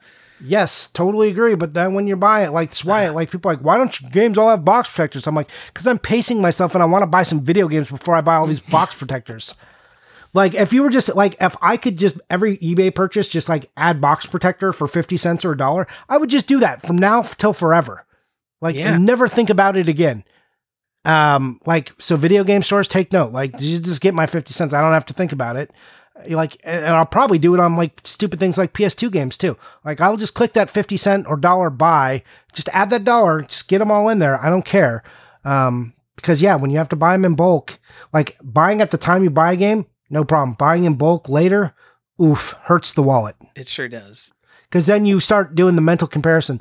What cool game am I not buying for $300 because I bought these? Yeah. Especially in a time when like prices on stuff I want are rising. But I needed Yeah. them. Like I've got I've got so much garbage I need to put in box protectors. My my stack of unsorted games is getting ridiculous now. Uh, I will say my my early, early first impressions review they are much higher quality than uh, the ones I've been using. I don't know what the hell I'm going to do because I've got 90% of my games are not in box protectors. The other 10% are in the crappy box protectors. And now I've got these and I you know, I want all my consoles to be all in box protectors or not in box protectors. So what I think I'm going to do because SNES and uh, N64 are the same, I'm going to move all the crappy ones onto my N64 games and all the good ones onto my Super Nintendo games. And That then sounds- maybe like for like Atari and NES just replace all of them and maybe save the other ones to ship things out in. I don't know. Box protectors, man. Yeah, I didn't know you were going to talk about I like I I, told guess you, this kind of turned into a nice. serious discussion, huh? Yeah, like this, I didn't know. It's look, I I like Collector Protector. The only thing did do they all have the film on them still? Because I know he's got his new brand out. He just also started making his coffin cases. That's coffin with a K, because you know why not? Um, it's also I think it, part of his last name. Is that right? No, I don't think that is. God, I I know his last name. I'm pretty sure. I'll have to look. It, no, his last name starts with a B, so that's not correct. Um, yeah. Sorry. they- did they all have the film on them? Yeah, they've they've all got the film on them. I I haven't even taken the film off of one yet. That's Uh. the that to me that's the worst part is like taking the film off of them because it's so hard. Like for a few games, totally easy, the right choice. But when you start th- again, it's the bulk issue. If it was one at a time, no big deal. but when you're doing like a hundred of them, you're just like, fuck, why, why? I mean, it's, like- it's one more thing in my flow because I I go through and now I catalog and clean every single game, so it's already such a process for every single game I buy. Literally, it takes two seconds to buy it now. I spend probably at least three minutes on every game as soon as I get it. So, yeah, Yep. it's just another thing in the workflow. Well, I'm glad you have like a whole workflow. I like I have no more time to budget. Like I'm so out of time for everything. I'm so behind. I'm just like I'll never catch up. I can't do anything that like if it takes another minute, I don't even want to do it. I've stopped wiping at this point. That's how I'm saving time. I'm all about wiping. Get Uh, no, those I'm kid germs off. Gonna wipe everything, Johnny. No, I like I I wash my hands so much and I'm so like fastidious right now that my hands are like I'm a greasy Italian dude. Uh like I don't ever need conditioner or lotion. Like I have soft hands and they will just forever be soft because it feels like I apply some cream or something to them. But uh because of everything that's going on, all the hand sanitizer I have to use and uh washing, my fingers have started peeling and stuff. Like it, it's real weird. Like I've had chap lips once in my life, and that was weird for me. I didn't understand what happened. Like I just have oily skin, so that this isn't a thing I'm used to dealing with. Like peeling skin, I just I, I don't even know what's going on. I'm like, why? Like I never have rough elbows. Doesn't like it's not a thing I have. Soft feet, soft hands, just oily, just oily human. Uh, so every every stereotype about greasy Italians, I guess, uh, you know, I'm living that life. gross, Johnny. Awesome. Yeah. Um, what I do want to say is, I think you were incorrect about the coffin cases. Is that something that Rose Colored Gaming was coming out with? I thought I thought he did. Well, maybe so he's got Rose. hard acrylic cases, but he just calls them hard acrylic display case. Oh, does he? I you know I totally in my brain like, are you thinking said- of like this over-engineered thing that semi-permanently locks a game in? I'm pretty sure that's Rose Colored Gaming. Oh, is that rose colored? Okay, yeah. I mean, because they their hard cases came out around the same time. I'm glad you corrected me. Okay. Um, yeah, because they both came out with hard cases at the around the same time. Um, the nice thing about Collector Protector though is if you if you look, that's why that's why I thought it was. I like because the Collector Protector is with a K. Yeah. So I thought that's Oh, why the okay, coffin case with a K. Like, are you sure that's not a joint venture? I'm pretty sure it's got to be. We're we're doing it live. We're doing it live. It's got like this is eating into the minutes of the show that I said we wouldn't go into, but whatever. it's fine. Um, coffin with a K. This does not look like a collector protector. It is coffin with a K though, but it is a rose-colored gaming product. he doesn't say anything about. Does not say anything about it. These Huh. product. This looks ridiculous. The- These coffin cases, you need like a little bit of plastic to open them. I don't get it. Twelve dollars to store a DVD. I would rather get a collector protector, which is already pretty thick for a dollar. Big, like really big props to collector protector, not just for having a higher quality product because I like having the best stuff. Just their prices on the weird size stuff, like the Game Boy box protector is five dollars for the Game Boy box. That's something that so few people would buy that you would you could just charge twenty dollars for it because the people who want it would pay it, but it's five bucks. Yeah, you uh, you should reach out to Jeff and tell him how much you like him. No, I don't want him to raise prices on me. Like N64 controller boxes, six bucks with 350 shipping. That's such an Yeah, like- esoteric thing. Like they're usually because he I think he's based out of Las Vegas. Him or his brother. I, he's got a twin brother, and they're like based out of Las Vegas, or at least one of them is. And one of them does like comic book art and has his own comic. But they're usually at the LA conventions, so I usually get to see him. We say hello. They had a booth by us one year, so I got to meet him and talk to him. So nice guys. I guess he doesn't uh, go to Portland, huh? Because we were thinking about setting up our own box protector booth at Portland. Well, I, well, that was just like, honestly, if, if we go uh, and have a booth, I'm just going to buy a bunch from someone else and then just, you know, charge whatever, like a dollar. You know, Get we'll like the crappy 25 eBay ones. No, charge two dollars. People will pay it. Are you kidding me? They need them. Okay, well, we'll do it, and uh, then we'll have our that like the Patreon stuff will be in there. So Ooh, patrons get free box protectors. may, maybe like one free po- box protector for for, come, for seeing us at a show to all Patreons. That, that'll be your reward. Here, have Yeah. a. You can get a DVD case one. We like you this much. Oh, you're a second tier patron. Have an SNES box protector. I mean, they're all basically the same cost. So it's just like it's between fifty cents and a dollar. Just pick one. Uh, like we'll bring a couple different brands. We'll we'll make so many quarters. It'll be awesome. Great. Great, Johnny. You're Yeah. I What- see you you're the one who likes relaxing and talking to people at shows. I am 100% and I need to buy everything before all these other Are, are you kidding? What, weren't we both hunting like madmen? Like at the last Oh show? yeah, yeah. I'm probably thinking 2 years ago you were probably chilled out. I don't know. Well, I like we had a booth and I had to be there, but like I was also like in and out as much as I could. I don't want to like man the booth uh the whole time, but you know, do what we got to do. Um all right. Next like this year was going to be so good. It just makes me sad Um, we would have already done it. Of the cock already block of this year, can you imagine how insane it's going to be for the like the first hour of next year, like the first Uh, show that opens whatever it is, MGC, I don't know. Oh, man, It's, going to be nuts. this but we were supposed to already have been in Portland and done it, you know? We were supposed to be there in July this year. Like Jeff was going to meet us there like we were going to have a whole little crew. It was going to be nice. See, it- this 2020 is such a Oh, it is.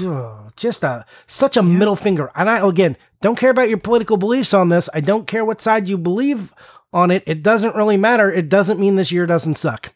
Hmm, there. See how easy that is? We can all just agree on that one point. This sucks. Real or manufactured are, sucks. Yes. All right. Let's uh let's talk about what you bought. Let's not talk too much about it though, because I know you only bought like amazing stuff, right? I Ooh, you did only buy collecting. amazing stuff. You you look, I'm telling you, you're definitely winning collecting this week. Tell me what you bought. All right, so I wanted to give a special shout out because I have given them a special shout out on uh, every platform I have uh, a voice on, which is very, very small platforms. This is my biggest platform to We Play Games in Las Vegas. Um, I have been buying EA Sports variants like an absolute madman because I'm shoring up my 100% complete in box Genesis stuff. So I have the complete Genesis set. Uh, now I'm going for inserts basically while I'm cataloging everything as I go along. The one pog that I am not a million percent sure of is Bill Walsh College Football. There has been an unsold Bill Walsh College Football for $70, I think, on eBay, probably since the dawn of time, because no one wants to pay $70 for Bill Walsh College Football. We play games in Las Vegas. I, so I basically uh, I gave up on eBay and I went searching through Google and I you know you go through all these little game store websites sometimes you find like some weird thing you're looking for that's not on eBay. What what do you know? They have five brand new copies of Bill Walsh College Football for twenty five dollars. And I'm like, wow, that's exactly what I'm looking for, and that's the right price for Bill Walsh College Football. And then I bought a Seems bunch of other games with them too. Uh, I, I probably I spent like three hundred dollars total. Probably bought ten games. Um, the next day, they can't. I didn't buy all of them. No, I'm not trying to flip them. I'm not like, so, oh, caught you slipping. Bought all your Bill Walsh college footballs for twenty five dollars. I bought one copy. They canceled my order, uh, refunded it, and then raised the price of every single game I bought by fifty to one hundred and fifty percent. So then all of a sudden, Bill Walsh college football was, I think, sixty dollars on their website. Which puts me back at square one. I just wanted to open a sealed Bill Walsh college football. I'm not. It's, it's not worth sixty dollars to me. So this is we play games in Las Vegas. That's we play games in Las Vegas. Go eat dicks. Yes. You Thank like you. seriously. Just go get a find a bag full of them and just uh, do one of those competitions and see how many you can get into your mouth in like under 10 days. Like So- just you should have to eat them for 10 days. One of the things I bought, I bought a complete in box John Madden football for six dollars, just because I I'm missing I think the the clamshell variant. It was worth six dollars for me just to roll the dice on either getting a box upgrade for my cardboard box or the clamshell variant. I didn't even care. They they refunded that and now it's twenty dollars for a sight unseen John Madden football on their website. You know who will never do this to you? Save Point Video Games in Charlotte, North Carolina, or Oh, or- Forgotten Freshness in Mechanicville, New York. Great, Or- great game Or stores. yeah, or Lost Levels Gaming. Like just all the bevy of get like um oh, I don't want to forget Trading Games will never do this to you. All the good game sellers out there that have an online presence, like go check out Lost Levels, go check out Forgotten Freshness, go check out Trading Games. People who won't be total dicks to you and Save Point Video Games. Like you and I were were were we buying from Forgotten Freshness? No, we were buying from Save Point. You and I both uh, saw that same lot of like PS2 stuff, right? Uh, yeah. So Save Point is my my local store now, and Forgotten Freshness is my old local store. Okay, Uh, but yeah, I, and I, buy love both. They're of both like the best places to still talk to. Yeah, they're- online. they're both great. Like they will they'll they message you back on Instagram. Then like you can call and place your order over the phone if that's how you want to do it. You know, they'll take extra pictures if they are great. Uh, you know, they're a store, they might be busy, so it's like don't like be a reasonable human, like that there's real people in front of them, they have to handle that first. But they always get back to me. Super great. Every store I just mentioned, again, let's say it again. Lost Levels, Trading Games, Forgotten Freshness, and Save Point Video Games, all great stores. And I know I'm forgetting some, and I feel Uh, bad. There's a bunch but, of good stores. Um, but like obviously. those are four that I use a lot. Yeah, and like trade trading games, I know that their website's not like old stuff that's out of date that's like, oh, I caught you slipping. Because you can look up like Donkey Kong Intellivision and they'll have one for $250 because they're on top of their shit. And I love trading games because they had All Star Baseball 97 on the Sega Saturn for $18 when it was like the last game I needed for the Saturn set. It was the only place I could find it. So uh, I will forever always want to give that store a hug. Yep. Anyway, what I actually bought. Um, I got What- some. that's what you didn't buy. What did you get? yes, I actually I bought two sealed copies of NBA Showdown '94 for the Pogs. Those those are five dollars each. I will I'll post on Instagram about my Genesis Pogs. I'm very excited about these EA Sports Pogs.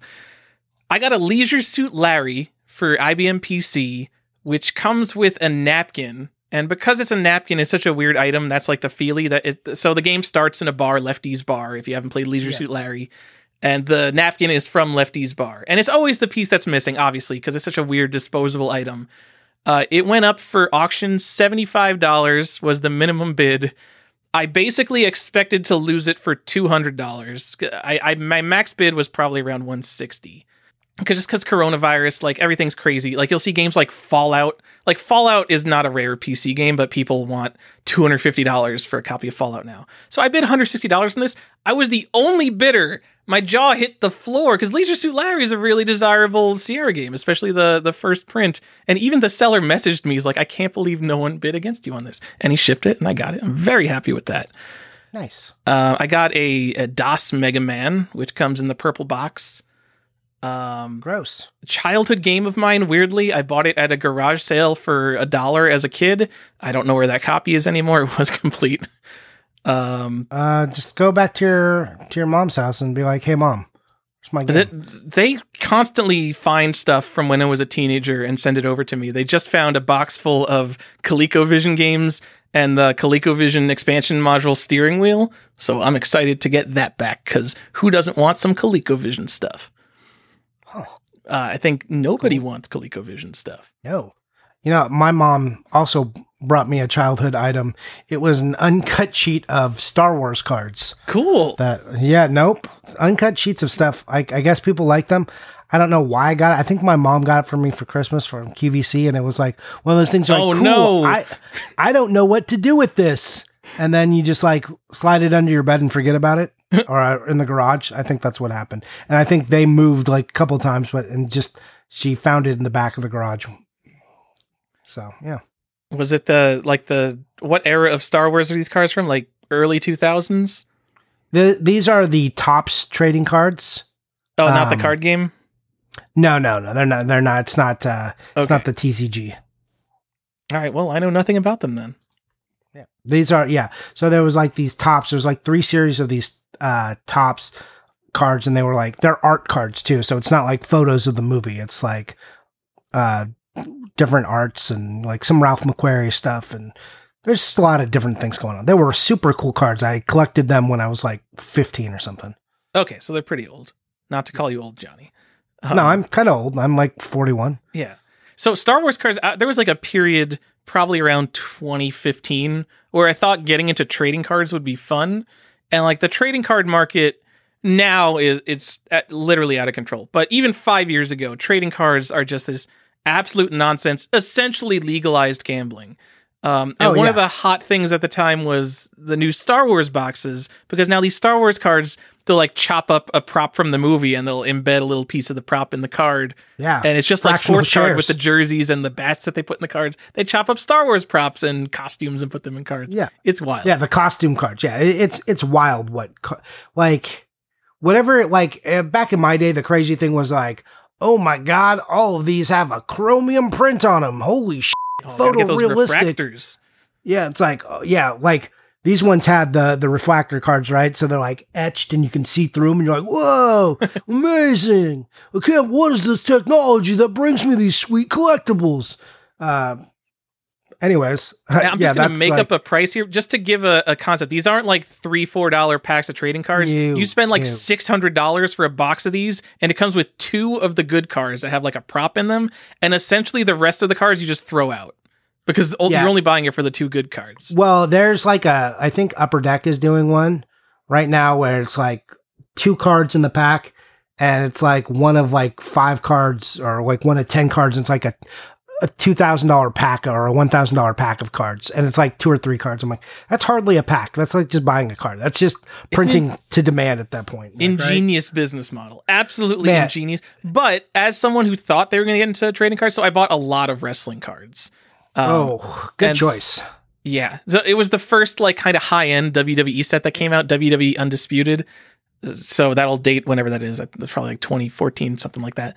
Um, but then I also bought like the sh- ones that are essentially meant for kids. Um, and then like all of a sudden you buy like a $20 box. Like I get like my autograph, I get my, my shirt card.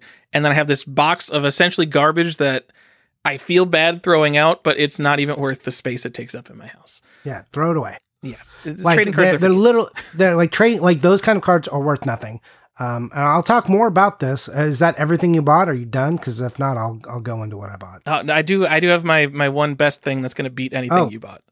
well no i have nothing good that i bought so go ahead Uh, I got uh Charumera Zelda. I don't know how to pronounce that. oh yeah that is sweet I, i'm jealous go buy me one please. Uh, I wish. Uh, so I actually I saw this. Uh, Yamatoko posted it on Instagram of all places, and that's where I saw it. And I messaged them, and I'm like, please just tell me when you're going to put this game up. Buy it now, auction, whatever. Just tell me I'm a very serious buyer. I want to buy this. And I hit like an automated message, and they never got back to me. And I've had an eBay save search set up for it. And uh, it didn't even hit eBay. They put it on Yahoo Auctions Japan, and I happened to see it two days before the auction ended. So, uh, just to explain what this is, a ramen company, uh, Myojo Charumera, probably not how you actually pronounce it. Uh, for the launch of Legend of Zelda, they had a contest where 1,500 winners. This was, I think, January to March of 1986, and is so Zelda was released in February of 1986. Uh, they sent out a Famicom, a Famicom disk system, and a special copy of The Legend of Zelda, essentially identical to the retail copy of Legend of Zelda, but it has a special prize sticker uh, on the disc itself that says like Charumera Ramen prize on it in Japanese. I don't know. I can't read it. Um, so there's 1,500 of these, and also the Famicom consoles they came with are branded. It just says like Charumera on the sticker of the console. I don't have the console. I don't really care about the console. I wanted the copy of Zelda. Um, prices for this are all over the place. Uh, the last one I saw sold for a thousand dollars, and that was essentially so someone could give it to Frank Cifaldi so he could dump it and confirm that it's exactly identical to the retail copy of the game, which it is. So it's essentially uh, hundreds of dollars for just a sticker on a disc, which is also probably very easy to fake. But I felt rather confident buying it from Yamatoko, and it cost it cost me. I was the only bid on this. My bid was five hundred percent of what it actually ended up selling for, uh, and it cost me less than a complete in box Ocarina of Time. And there's 1,500 of them. It's probably the earliest verifiable print of The Legend of Zelda, and probably one of the rarest Zelda variants. And I got it less than a copy of Complete in Box Ocarina of Time will cost you now. yeah So, so keep that auction saved tell me when you find the next one yeah. So uh, just a hot tip: don't follow the mainstream, especially when prices are 300% of what they were three months ago. Go find some some neat stuff that no one will bid against you on, like Leisure Yeah. Suit Larry and Charumera Zelda. yeah buy something else right now is the time not to be in the soup um all right Buy uh, EA Sports variants; those are fun, right? uh are they No. Yeah. Yeah. Do you know how many co- how many different variants of PGA Tour 2 is? Like a game that should have only been on shelves for a year. I can't even comprehend how many variants there are of that game. I don't know. All right. Johnny, you can uh you can now I, I have domineered this part of the show. So l- let me hear what great stuff so- you've been buying. Oh no, it it is like I am definitely in a world where I'm just like I'm not buying that much stuff right now. Uh, well, I'm buying plenty. I'm just not buying video games. Um, this is like the first time in a long time where video games is not where most of my hobby money went. Um, like I bought like here's how exciting it is. I bought Wii Party, which if you've never had the extreme pleasure of trying to search for Wii Party, just the game on eBay, go ahead and type the words Wii and Party into eBay and see how many games you get. It is a dumb amount of games. There's no amount of minus signs. Like you run out of like to make it a reasonable search. I ran out of characters to put in to uh, the search bar on eBay before I could remove all the games in Wii that have party in it to just get it down to this one game. That's So we're starting off with a banger, Johnny. yeah, it's such a banger. Look, this is the top of my list, so it only goes downhill from here. Actually, no, I bought some PS2 games I, from that same sale. Like I, I got uh, Wild Arms Alter Code F. Um, I got Wild Arms Four, and that one I got from eBay. But then I bought uh, Boktai One. Uh, the sun is in your hands. All right. So uh, for the GBA, that, Wait, and that's who did like you get that from? Did you get that on Instagram? yeah, I, from the same. Oh, you bought it from Save Point. Yes. Oh, you probably got a great deal on that. I messaged them like 15 minutes after they went up, and they're like, "Oh, we have everything you want except for Boktai. You got my Boktai. Yeah, because you were messaging me. Did you see this? And I'm like, yes, I'm already messaging them. me? Yeah, you were messaging me about that, but I was, I didn't respond to you because I was already messaging them. oh my god! All right, Because you're like, look at this I, PS2 whatever, I got stuff. so I'm much like, good stuff from them as usual. But, Yeah, uh, like, yeah, and there was like one game I forgot that I asked for that had already sold. I was like, damn it! It was a PS2 game. Yeah, I jump on top of them because their their prices are always so good. I was talking to them about their Paper Mario. Uh, their Paper Mario, it wasn't in like the best condition. It was fine, and they're like, "Man, this game's really shot up lately." Yeah, you know what? It's forty dollars less than I said before. This game went up too much. they're pretty cool. Yeah, no, they're look. There's a reason we said they're great. Uh, they are. Like I said, I buy from them. So, um, yeah, two of those games came from them. Very happy to deal with them. Um, and that's pretty much the big list. You know, uh, Cool. I had some games that I like came in during this time frame, like uh, Disney snowboarding and uh, Disney sports football. Disney sports snowboarding, Disney sports football, which you're like, who gives a shit about those? Except uh, not the GBA snowboarding, to be clear, right? yeah. Yeah, GBA Disney Sports Football is a game that's getting kind of hard to find. So, like, I bought it from Europe and it took three and a half months to get here. So, I am. you know, that's why I set up that that uh, mail forwarding thing. And I'm like, I'm never doing this again. Um, let's do it all at the same time. Yeah. So I bought other stuff. I bought some Star Wars stuff. I told you briefly. I'm I'm fighting with someone on a on a different forum who's trying to screw me out of my money for buying a Star Wars toy. I just look. I just want my sideshow Star Wars figures to put on my shelf. Like that. It's Johnny wants to make his my- adult dioramas and be like, "There, I'm done." Yeah, exactly. It is. I told you, it's exactly how as as I played as a child. I just set them up in a cool pose and I leave them there. And now I have fancy cases just to leave them there, and no one tells me to clean them up because they look, uh, air quotes, nice. yeah. So, anyways, that's it. That's uh, that's what I did. Uh, like I said, I didn't spend that much money on games. I, I've got some other strategic purchases coming up, and like that I'm not telling you about just because they're like I'm going to post them for Halloween, so I want to tell you guys now. I mean, I can tell you, but I don't want to tell all the listeners yet. They'll get to see it later. It's not like those are that exciting either. I just, you know, like to keep something for Halloween to be for Halloween because Yeah. you got to buy, be buying now, especially if any of it's from overseas. Yikes! Got Actually, I don't even save for Halloween, Johnny. do you? It's basically Halloween season. So we're recording this. It's uh, uh September first. September Just 1. bled into September second for me. That's Halloween season now. Oh yeah. We're we're already there. I'm so like it's so sad that this year is so sucky and I'm so excited for Halloween. Like my son's like old enough for me to put a costume on, and walk around in it. Like it's going to be great. I don't even know. Are we like gonna? I mean, we're probably gonna get trick or treaters, but we need a very social distanced way to deal with them. We don't know if we're gonna sit on the roof and like lower candy down to them, but we. I don't want to deal with a bunch of kids coming up to my door. Basically, No, just leave a bowl out. no. Last time, so all right. I hate Halloween. I left a bowl out one time in my life, and someone came and they took my bowl. I'm pretty sure I mentioned this on the show. You did. You my did. nice I- IKEA bowl. They took not like a nice IKEA bowl. It was like a four dollar bowl, but it was my biggest bowl. It was like you only have the one big bowl. You don't have like a ton of big bowls. I was so mad about that. That is pretty nice. I have like this metal tub that's got like a pumpkin face on it, like that I bought. It's like it looks like something you would like throw ice in and throw like a few drinks in. Uh, you know, it's like probably 18 inches, 20 inches in diameter, and uh, I, I've got that for my candy. I, I'm I love being able to bring it out. I Uh, get excited when I see that. But are you just gonna leave that out there though? No, definitely not. I would Yeah. definitely just put it in a shitty IKEA bowl. It's not a shitty IKEA bowl. IKEA makes nice bowls. Yeah, they're, they're fine, but they're like they're they're fine, but it's also four dollars, dude. I I know.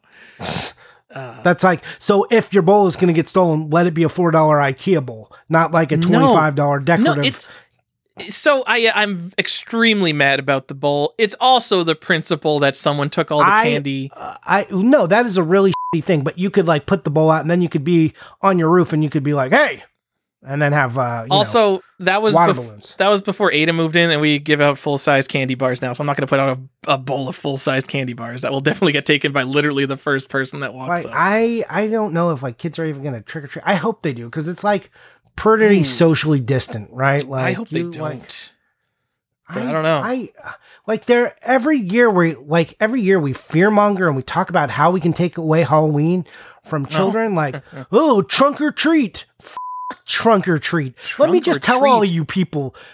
I don't care about your school parking lot, church parking lot. Oh, no, screw that. collect. No, that is hot garbage trash. Give your kid a pillowcase and let them wander the night by themselves, Hold- going to strangers' doors. When you say it out loud, it sounds insane. But like, like the the amount of kids that were actually ever hurt on Halloween by adults is so low, but the fear mongering is so high. It's just like, come on, guys. Like, just just do the parent thing and like stay like a couple houses behind them, just Yeah, enough for you to know where it- they are. Like, don't don't do this. I mean, I guess this year, if you're worried about the spread of disease and stuff, and you got to take it off, whatever. But don't trunk or treat is so lame, so lame. So I used to I I uh the one good thing about that is like I, I've been to a couple of those as a kid. If it happens like the Friday before Halloween and you go like a town over, so like you can get that in addition to real Halloween, which is great. Sure. Yeah, Uh, but the whatever, other thing is like I get like 12 year old kids that come up to my door with their parents and it's like you're supposed to be uh, having fun at Halloween, not going with your parents on a free candy trip. So Yeah, like, yeah, I don't. go- I, get- I, I've go- never lived through the '80s, but the '80s impression of Halloween to me looks so much more fun than the 2020 Oh, it, it impression is. of Halloween. It it is. It was exactly what you saw, like out in the rain with Dracula face paint on, like face paint running, but you're still going to doors. A sack. You're like two miles from home. It's ten o'clock. Sounds Your great. parents are just your parents are just like he'll be home eventually, I guess. Not that my parents are role models or anyone you should take it, but like I was out with other kids. It's not like I was by myself. You're in a mob of children, you know, going door to door and like. also, know, Halloween to- basically ends at sundown now, so it doesn't even Yeah. get dark. No, like It's you weren't supposed to. You weren't even supposed to go out until it was dark. That was Yeah. the point, right? That's what You I, as a like, kid, I always thought that. Like, I'm like, no, I don't want to go yet. I want to wait until it's like 7 p.m. and then we can start. Yeah, exactly. And like then they pull push back daylight savings and like the light longer. You're just like, stop this! Not this is madness. You're ruining Halloween. Like, and I always figured that like big box stores would be more on my side, especially if you're gonna buy Halloween decorations for your yard and stuff. You want to do that so kids can walk by and see it. Like uh, these big corporations that sell decorations, you got to get on board with me of shutting down trunk or treat. Like this is not the way to go. Michael's Crafts probably loves trunk or treat because it's like crafting. You have to think about ways to decorate your stupid trunk to look like a mouth with scary teeth. Yeah, we get it. Everyone's going to do that. Stop it. It's stupid. I don't know what trunk or treat is. I thought I got it from context, and now I no longer know what it is. So it's basically trunk or treat is a parking lot full of cars. It's just a oh, the, parking the lot. car trunks. Okay, not like a Yeah. tree trunk. Yeah. And it's just car trunks open and they're like, they decorate and candy kids are like, trick or treat. And like a parent throws them some candy out of their trunk. Absolutely Terrible. awful. Yeah. Hey guys, you want to go wander around the same parking lot for 45 minutes and collect some candy?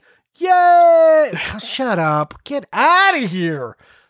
All right, So on- on- A related note: if anyone listening has uh, teenage children, uh, I do want to say because all the small children they're essentially gone by like eight thirty. I do appreciate when I get the one guy at like 10 p.m. that knocks my door. I don't even care that you're 16 years old. I'm just happy that someone is still appreciating Halloween at 10 p.m. Because me and my friends, we always we always stay up. Pro- They're probably over till like 1 a.m. and we're just like Yeah. waiting. We don't care that it's 10 p.m. We just want people to knock on the door so we could scare Right, them exactly. and, That- do our whole bit and all that.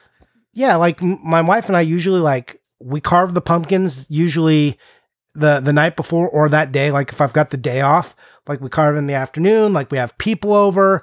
We make it a day that we're like, you know, it's a whole day of Halloween. Like put on Halloween movies. I mean, we do that for long before that, but like have some specifics for that night. We got Halloween music. I've got the front yard set up. I'm like ready. Come to the door. I actually don't care what age you are. If you put on a costume and you're 35 and you knock on my door and say trick or treat, I will give you a treat. That's Oh yeah, that that is the look. I think that is Ada's contract. particular about that, but like whatever. Teenagers, like I want you I to be don't out having fun, so just Yeah, come get don't- candy.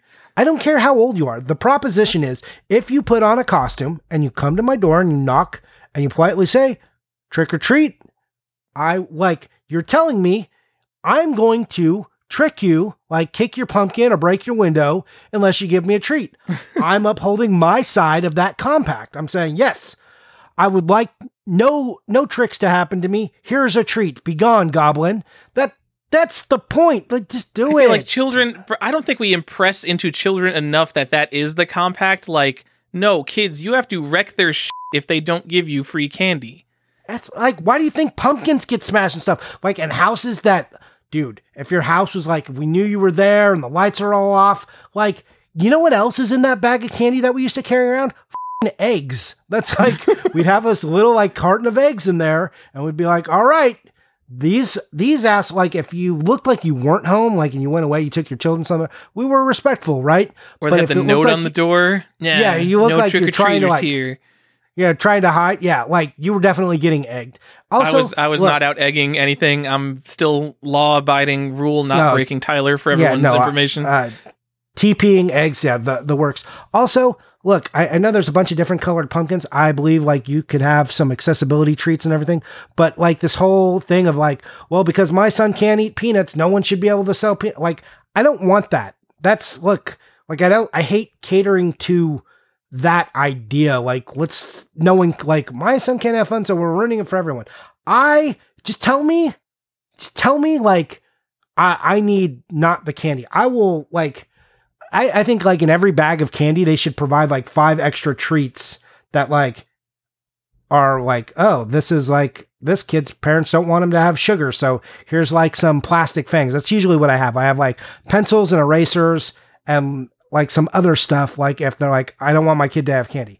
I'm willing to do that but let's not like ruin halloween for everyone based on this idea. Like the, the deal is candy and it's trick or be treated. That's uh you know Yeah, we do uh, not- treat or treat or be tricked. That's that's it. I don't want to do the other thing. I don't want to like have to keep like a green pumpkin or a blue like i'll have some extra. Everyone just be courteous and like we we can all still have a good time here. We can all do this I don't remember what the blue pumpkin thing is anymore, but yeah, we have that here too, and we do not do it. I don't know what uh, I'm supposed to stock.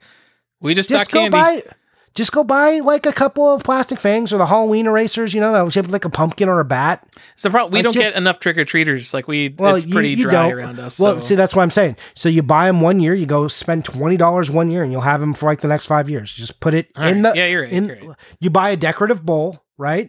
You just keep them in that decorative bowl, and then pack it away each year, and then you're good. It's no, No, big they're deal. They're going in my nice IKEA bowl that I No, go buy a dec. Go buy a decorative bowl, and then you're not worried about it. Just telling you, and buy a bucket or something. Like go buy a metal tin.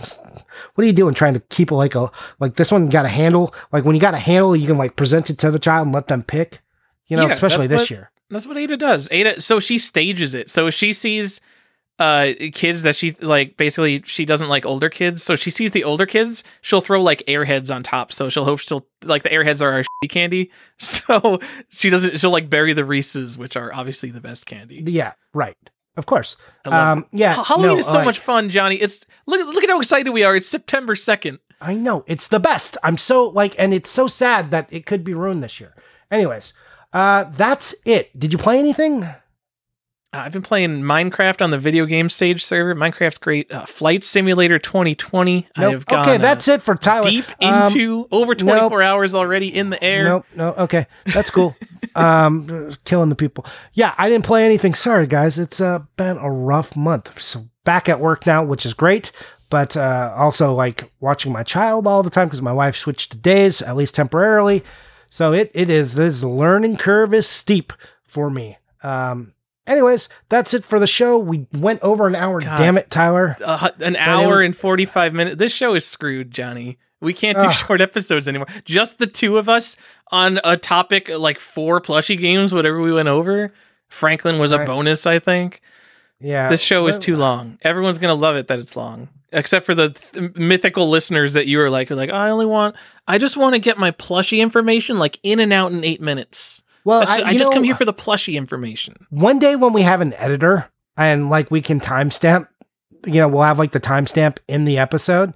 Like that, that'll be a thing. Like here's your here's your info collector who who hates us but wants our information. Come to this point of the show, but like please just let it play in the background so we get credit for your listen. Okay, great. All right. Uh, that is it for the show. Um, you can find me on, uh, yeah, Instagram, kind of like, uh, man, I've been, I've not posted anything like in like a week. It's been, it's been real rough. Uh, no, I have not been feeling the social media just because everything is a garbage fire. You can Uh, find me on uh, Instagram, Johnny underscore Iucci. That's I U C C I. That's how you spell the last name. And uh, Tyler, where can we find you? Uh, also on uh, Instagram, YouTube, probably video game sage. I'm having a great time documenting some Genesis variants with all my people there. Um, Are you guys do actually doing that right now?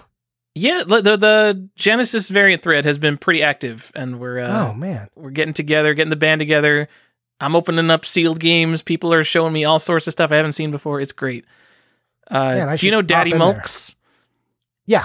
Yeah, Daddy Kinda, Mulks has been uh he's been finding new like really he's going like deep. He's like opening up boards and being like, "So the the general audiences one, according to the PCB revision came out after the ESRB variant, and that doesn't make sense. Is the general audiences one a mistake because the ESRB should be the first print?"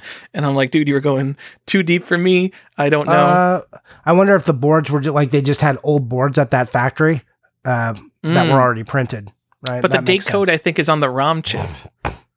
Uh, maybe I don't know. Maybe the ROM chip. Uh, But but is the is the ESRB like does that like the rating doesn't show up on the game, so there's no rating programmed into the game. It's just a cosmetic item on the box. Yeah. Um, So- Well, it's also on the cartridge, but uh, Well, but again, that's a cosmetic item. You could have, like I'm saying, you could have all the boards Yeah. pre-printed, and then like like if you just have a stock of old boards, that's how it would happen. Genesis. Don't try to look into Genesis variants. If you are looking into Genesis variants, please come to Video Game Sage, where we've got a great thread and a great spreadsheet. But oh my god, what a nightmare! Yeah. Yeah, and I just me mentioned tell- him specifically because he's like. Uh, Johnny's cardboard box videos from years ago were a huge first step in documenting a lot of this stuff. So he was giving props to you for being Oh. a Genesis pioneer. Yeah, thanks. Thank you, man. Uh, but and I, I'll tell I'll tell you guys in the world, uh, and I've said it before. Genesis collecting, uh, as far as like the variance and the inconsistency, is a nightmare. Tyler, I know you just experienced this yourself. you can open two games that look identical, same print, it's like same factory, everything. Open them up, and they will be different on the inside. This happens. It's not like rare that it happens. It just happens with some regularity. And Tyler, this just happened to you, right?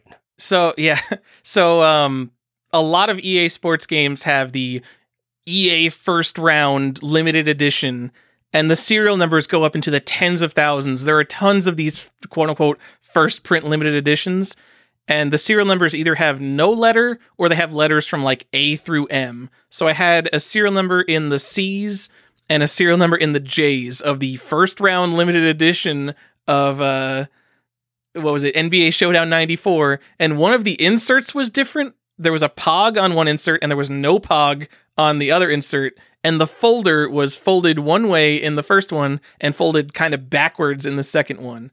Minor differences no one should care about, but they're the first round limited edition of the same game.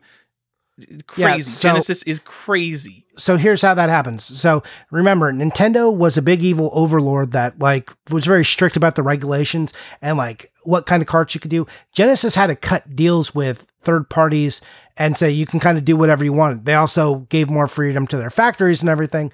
So it just was not as regimented. So you know, that same kind of precision control did not happen game to game. So you will like there are mistakes that happen in Nintendo games where there's like differences from factory to factory and print to print. But in Genesis, you can be in the same print, get the same different thing. I remembered I opened up like three games, found that out, and I think they were all EA games. Uh, maybe, and that's the problem. And I was just like, nope, I'm over this. But I had like two Castlevania games that were the same too. And like everything is the same, and they came with different inserts. And I was pretty sure like they were original owners, both of them, and like brand new. And I was just like, nope, this is uh this this is impossible. You can't you can't do it. There there will never be consistent information, and you will always just be arguing with someone who remembers it differently or says differently. So I'm I'm not going to do this. Yep. But I, I'm curious to see what variants you guys are finding. So I'm going to pop in there now. All right, that's it for the show today. Also, remember that just because Stefan isn't here doesn't mean he doesn't exist. Find him uh, on the Art of NP because that's where he likes to be most of the time on Twitter and uh, as Archon 1981 here on Instagram. I say here on Instagram like this is where we we host the show. Um, yeah. Anyways, uh, that's that. And let's see. Do we have anything else to announce, Tyler? Any any Patreon news you want to pop out? Uh, we got the Patreon going on, which uh, gonna- we don't, so don't look for it. Um, No, uh, but we did have. Oh man, I don't. I didn't write his name down. I forgot it. Uh, but we did have someone who like dolled up a server. I had a really bad version, so we do have. Um, we do have a server coming on for Discord that will be part of it. I think, and uh, I think a precursor to that is I might do a claim sale. Uh, just with some of my extra stuff since I can't go to a convention because I have to pay all the yearly fees for all the stuff and that comes out of my pocket. So uh, I'm not asking, I'm not e-begging yet, but uh, maybe you guys want to buy my doubles uh, and support support the show that way. But we we will have a Patreon one day. Just wait for it. We got Pogs for Patreons coming. We got a Discord server. is that a spoiler? have- Did we already say that on the show? I think we did. We said last Okay. time we we got uh we're gonna have uh you know box protectors at any any convention we have. If you're a if you're a Patreon, we'll give you a box protector. I love that idea. Like we know what you're here for. I just think that's funny. Um. So, anyways, we got that and a few other ideas. Uh, but again, don't expect uh, consistent shows uh, or anything because that's not why we're here. I don't know who your comment to that was. Uh, was it Andrew that who said something to us about uh, consistent? You said something about consistent shows. What was that? You Uh, he You said are very sarcastic. The show came too quickly after the last show, even Oh, though yeah. there was like a three week gap in between shows. and they were both like three hour episodes. yeah. Yeah, it was too fast for him. Get out of here. Sorry, Andrew. Love you. You know what? Don't worry. We screwed him over because I I bet he's a big N64 collector. I bet he doesn't have Rampage, and someone out there is going to be like, "God damn it! They did a show on Rampage. Everyone's going to be looking. They're going to add that to their eBay save searches now." I I I I wonder if we affect the market at all. It would be ridiculous if we did, but maybe we do. Anyways, uh, I think that's it. Oh, shout out to our our one true sponsor, Red the Game Shark. Remember when you are shopping for import games, go to Cheap Cheap Games, hit up Red the Game Shark for all your import needs. He'll take care of you like no one else would. I you know, we missed it. It was Shark Week just a few weeks ago, but there's still blood in the water on Cheap Cheap Games. Get your import games at Cheap Cheap Games. Contact Red the Game Shark. There we go.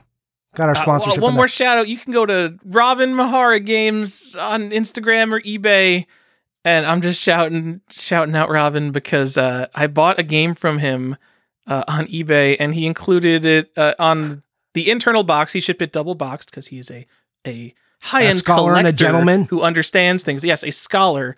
Um, and he wrote in all caps, like, "Have me on your show."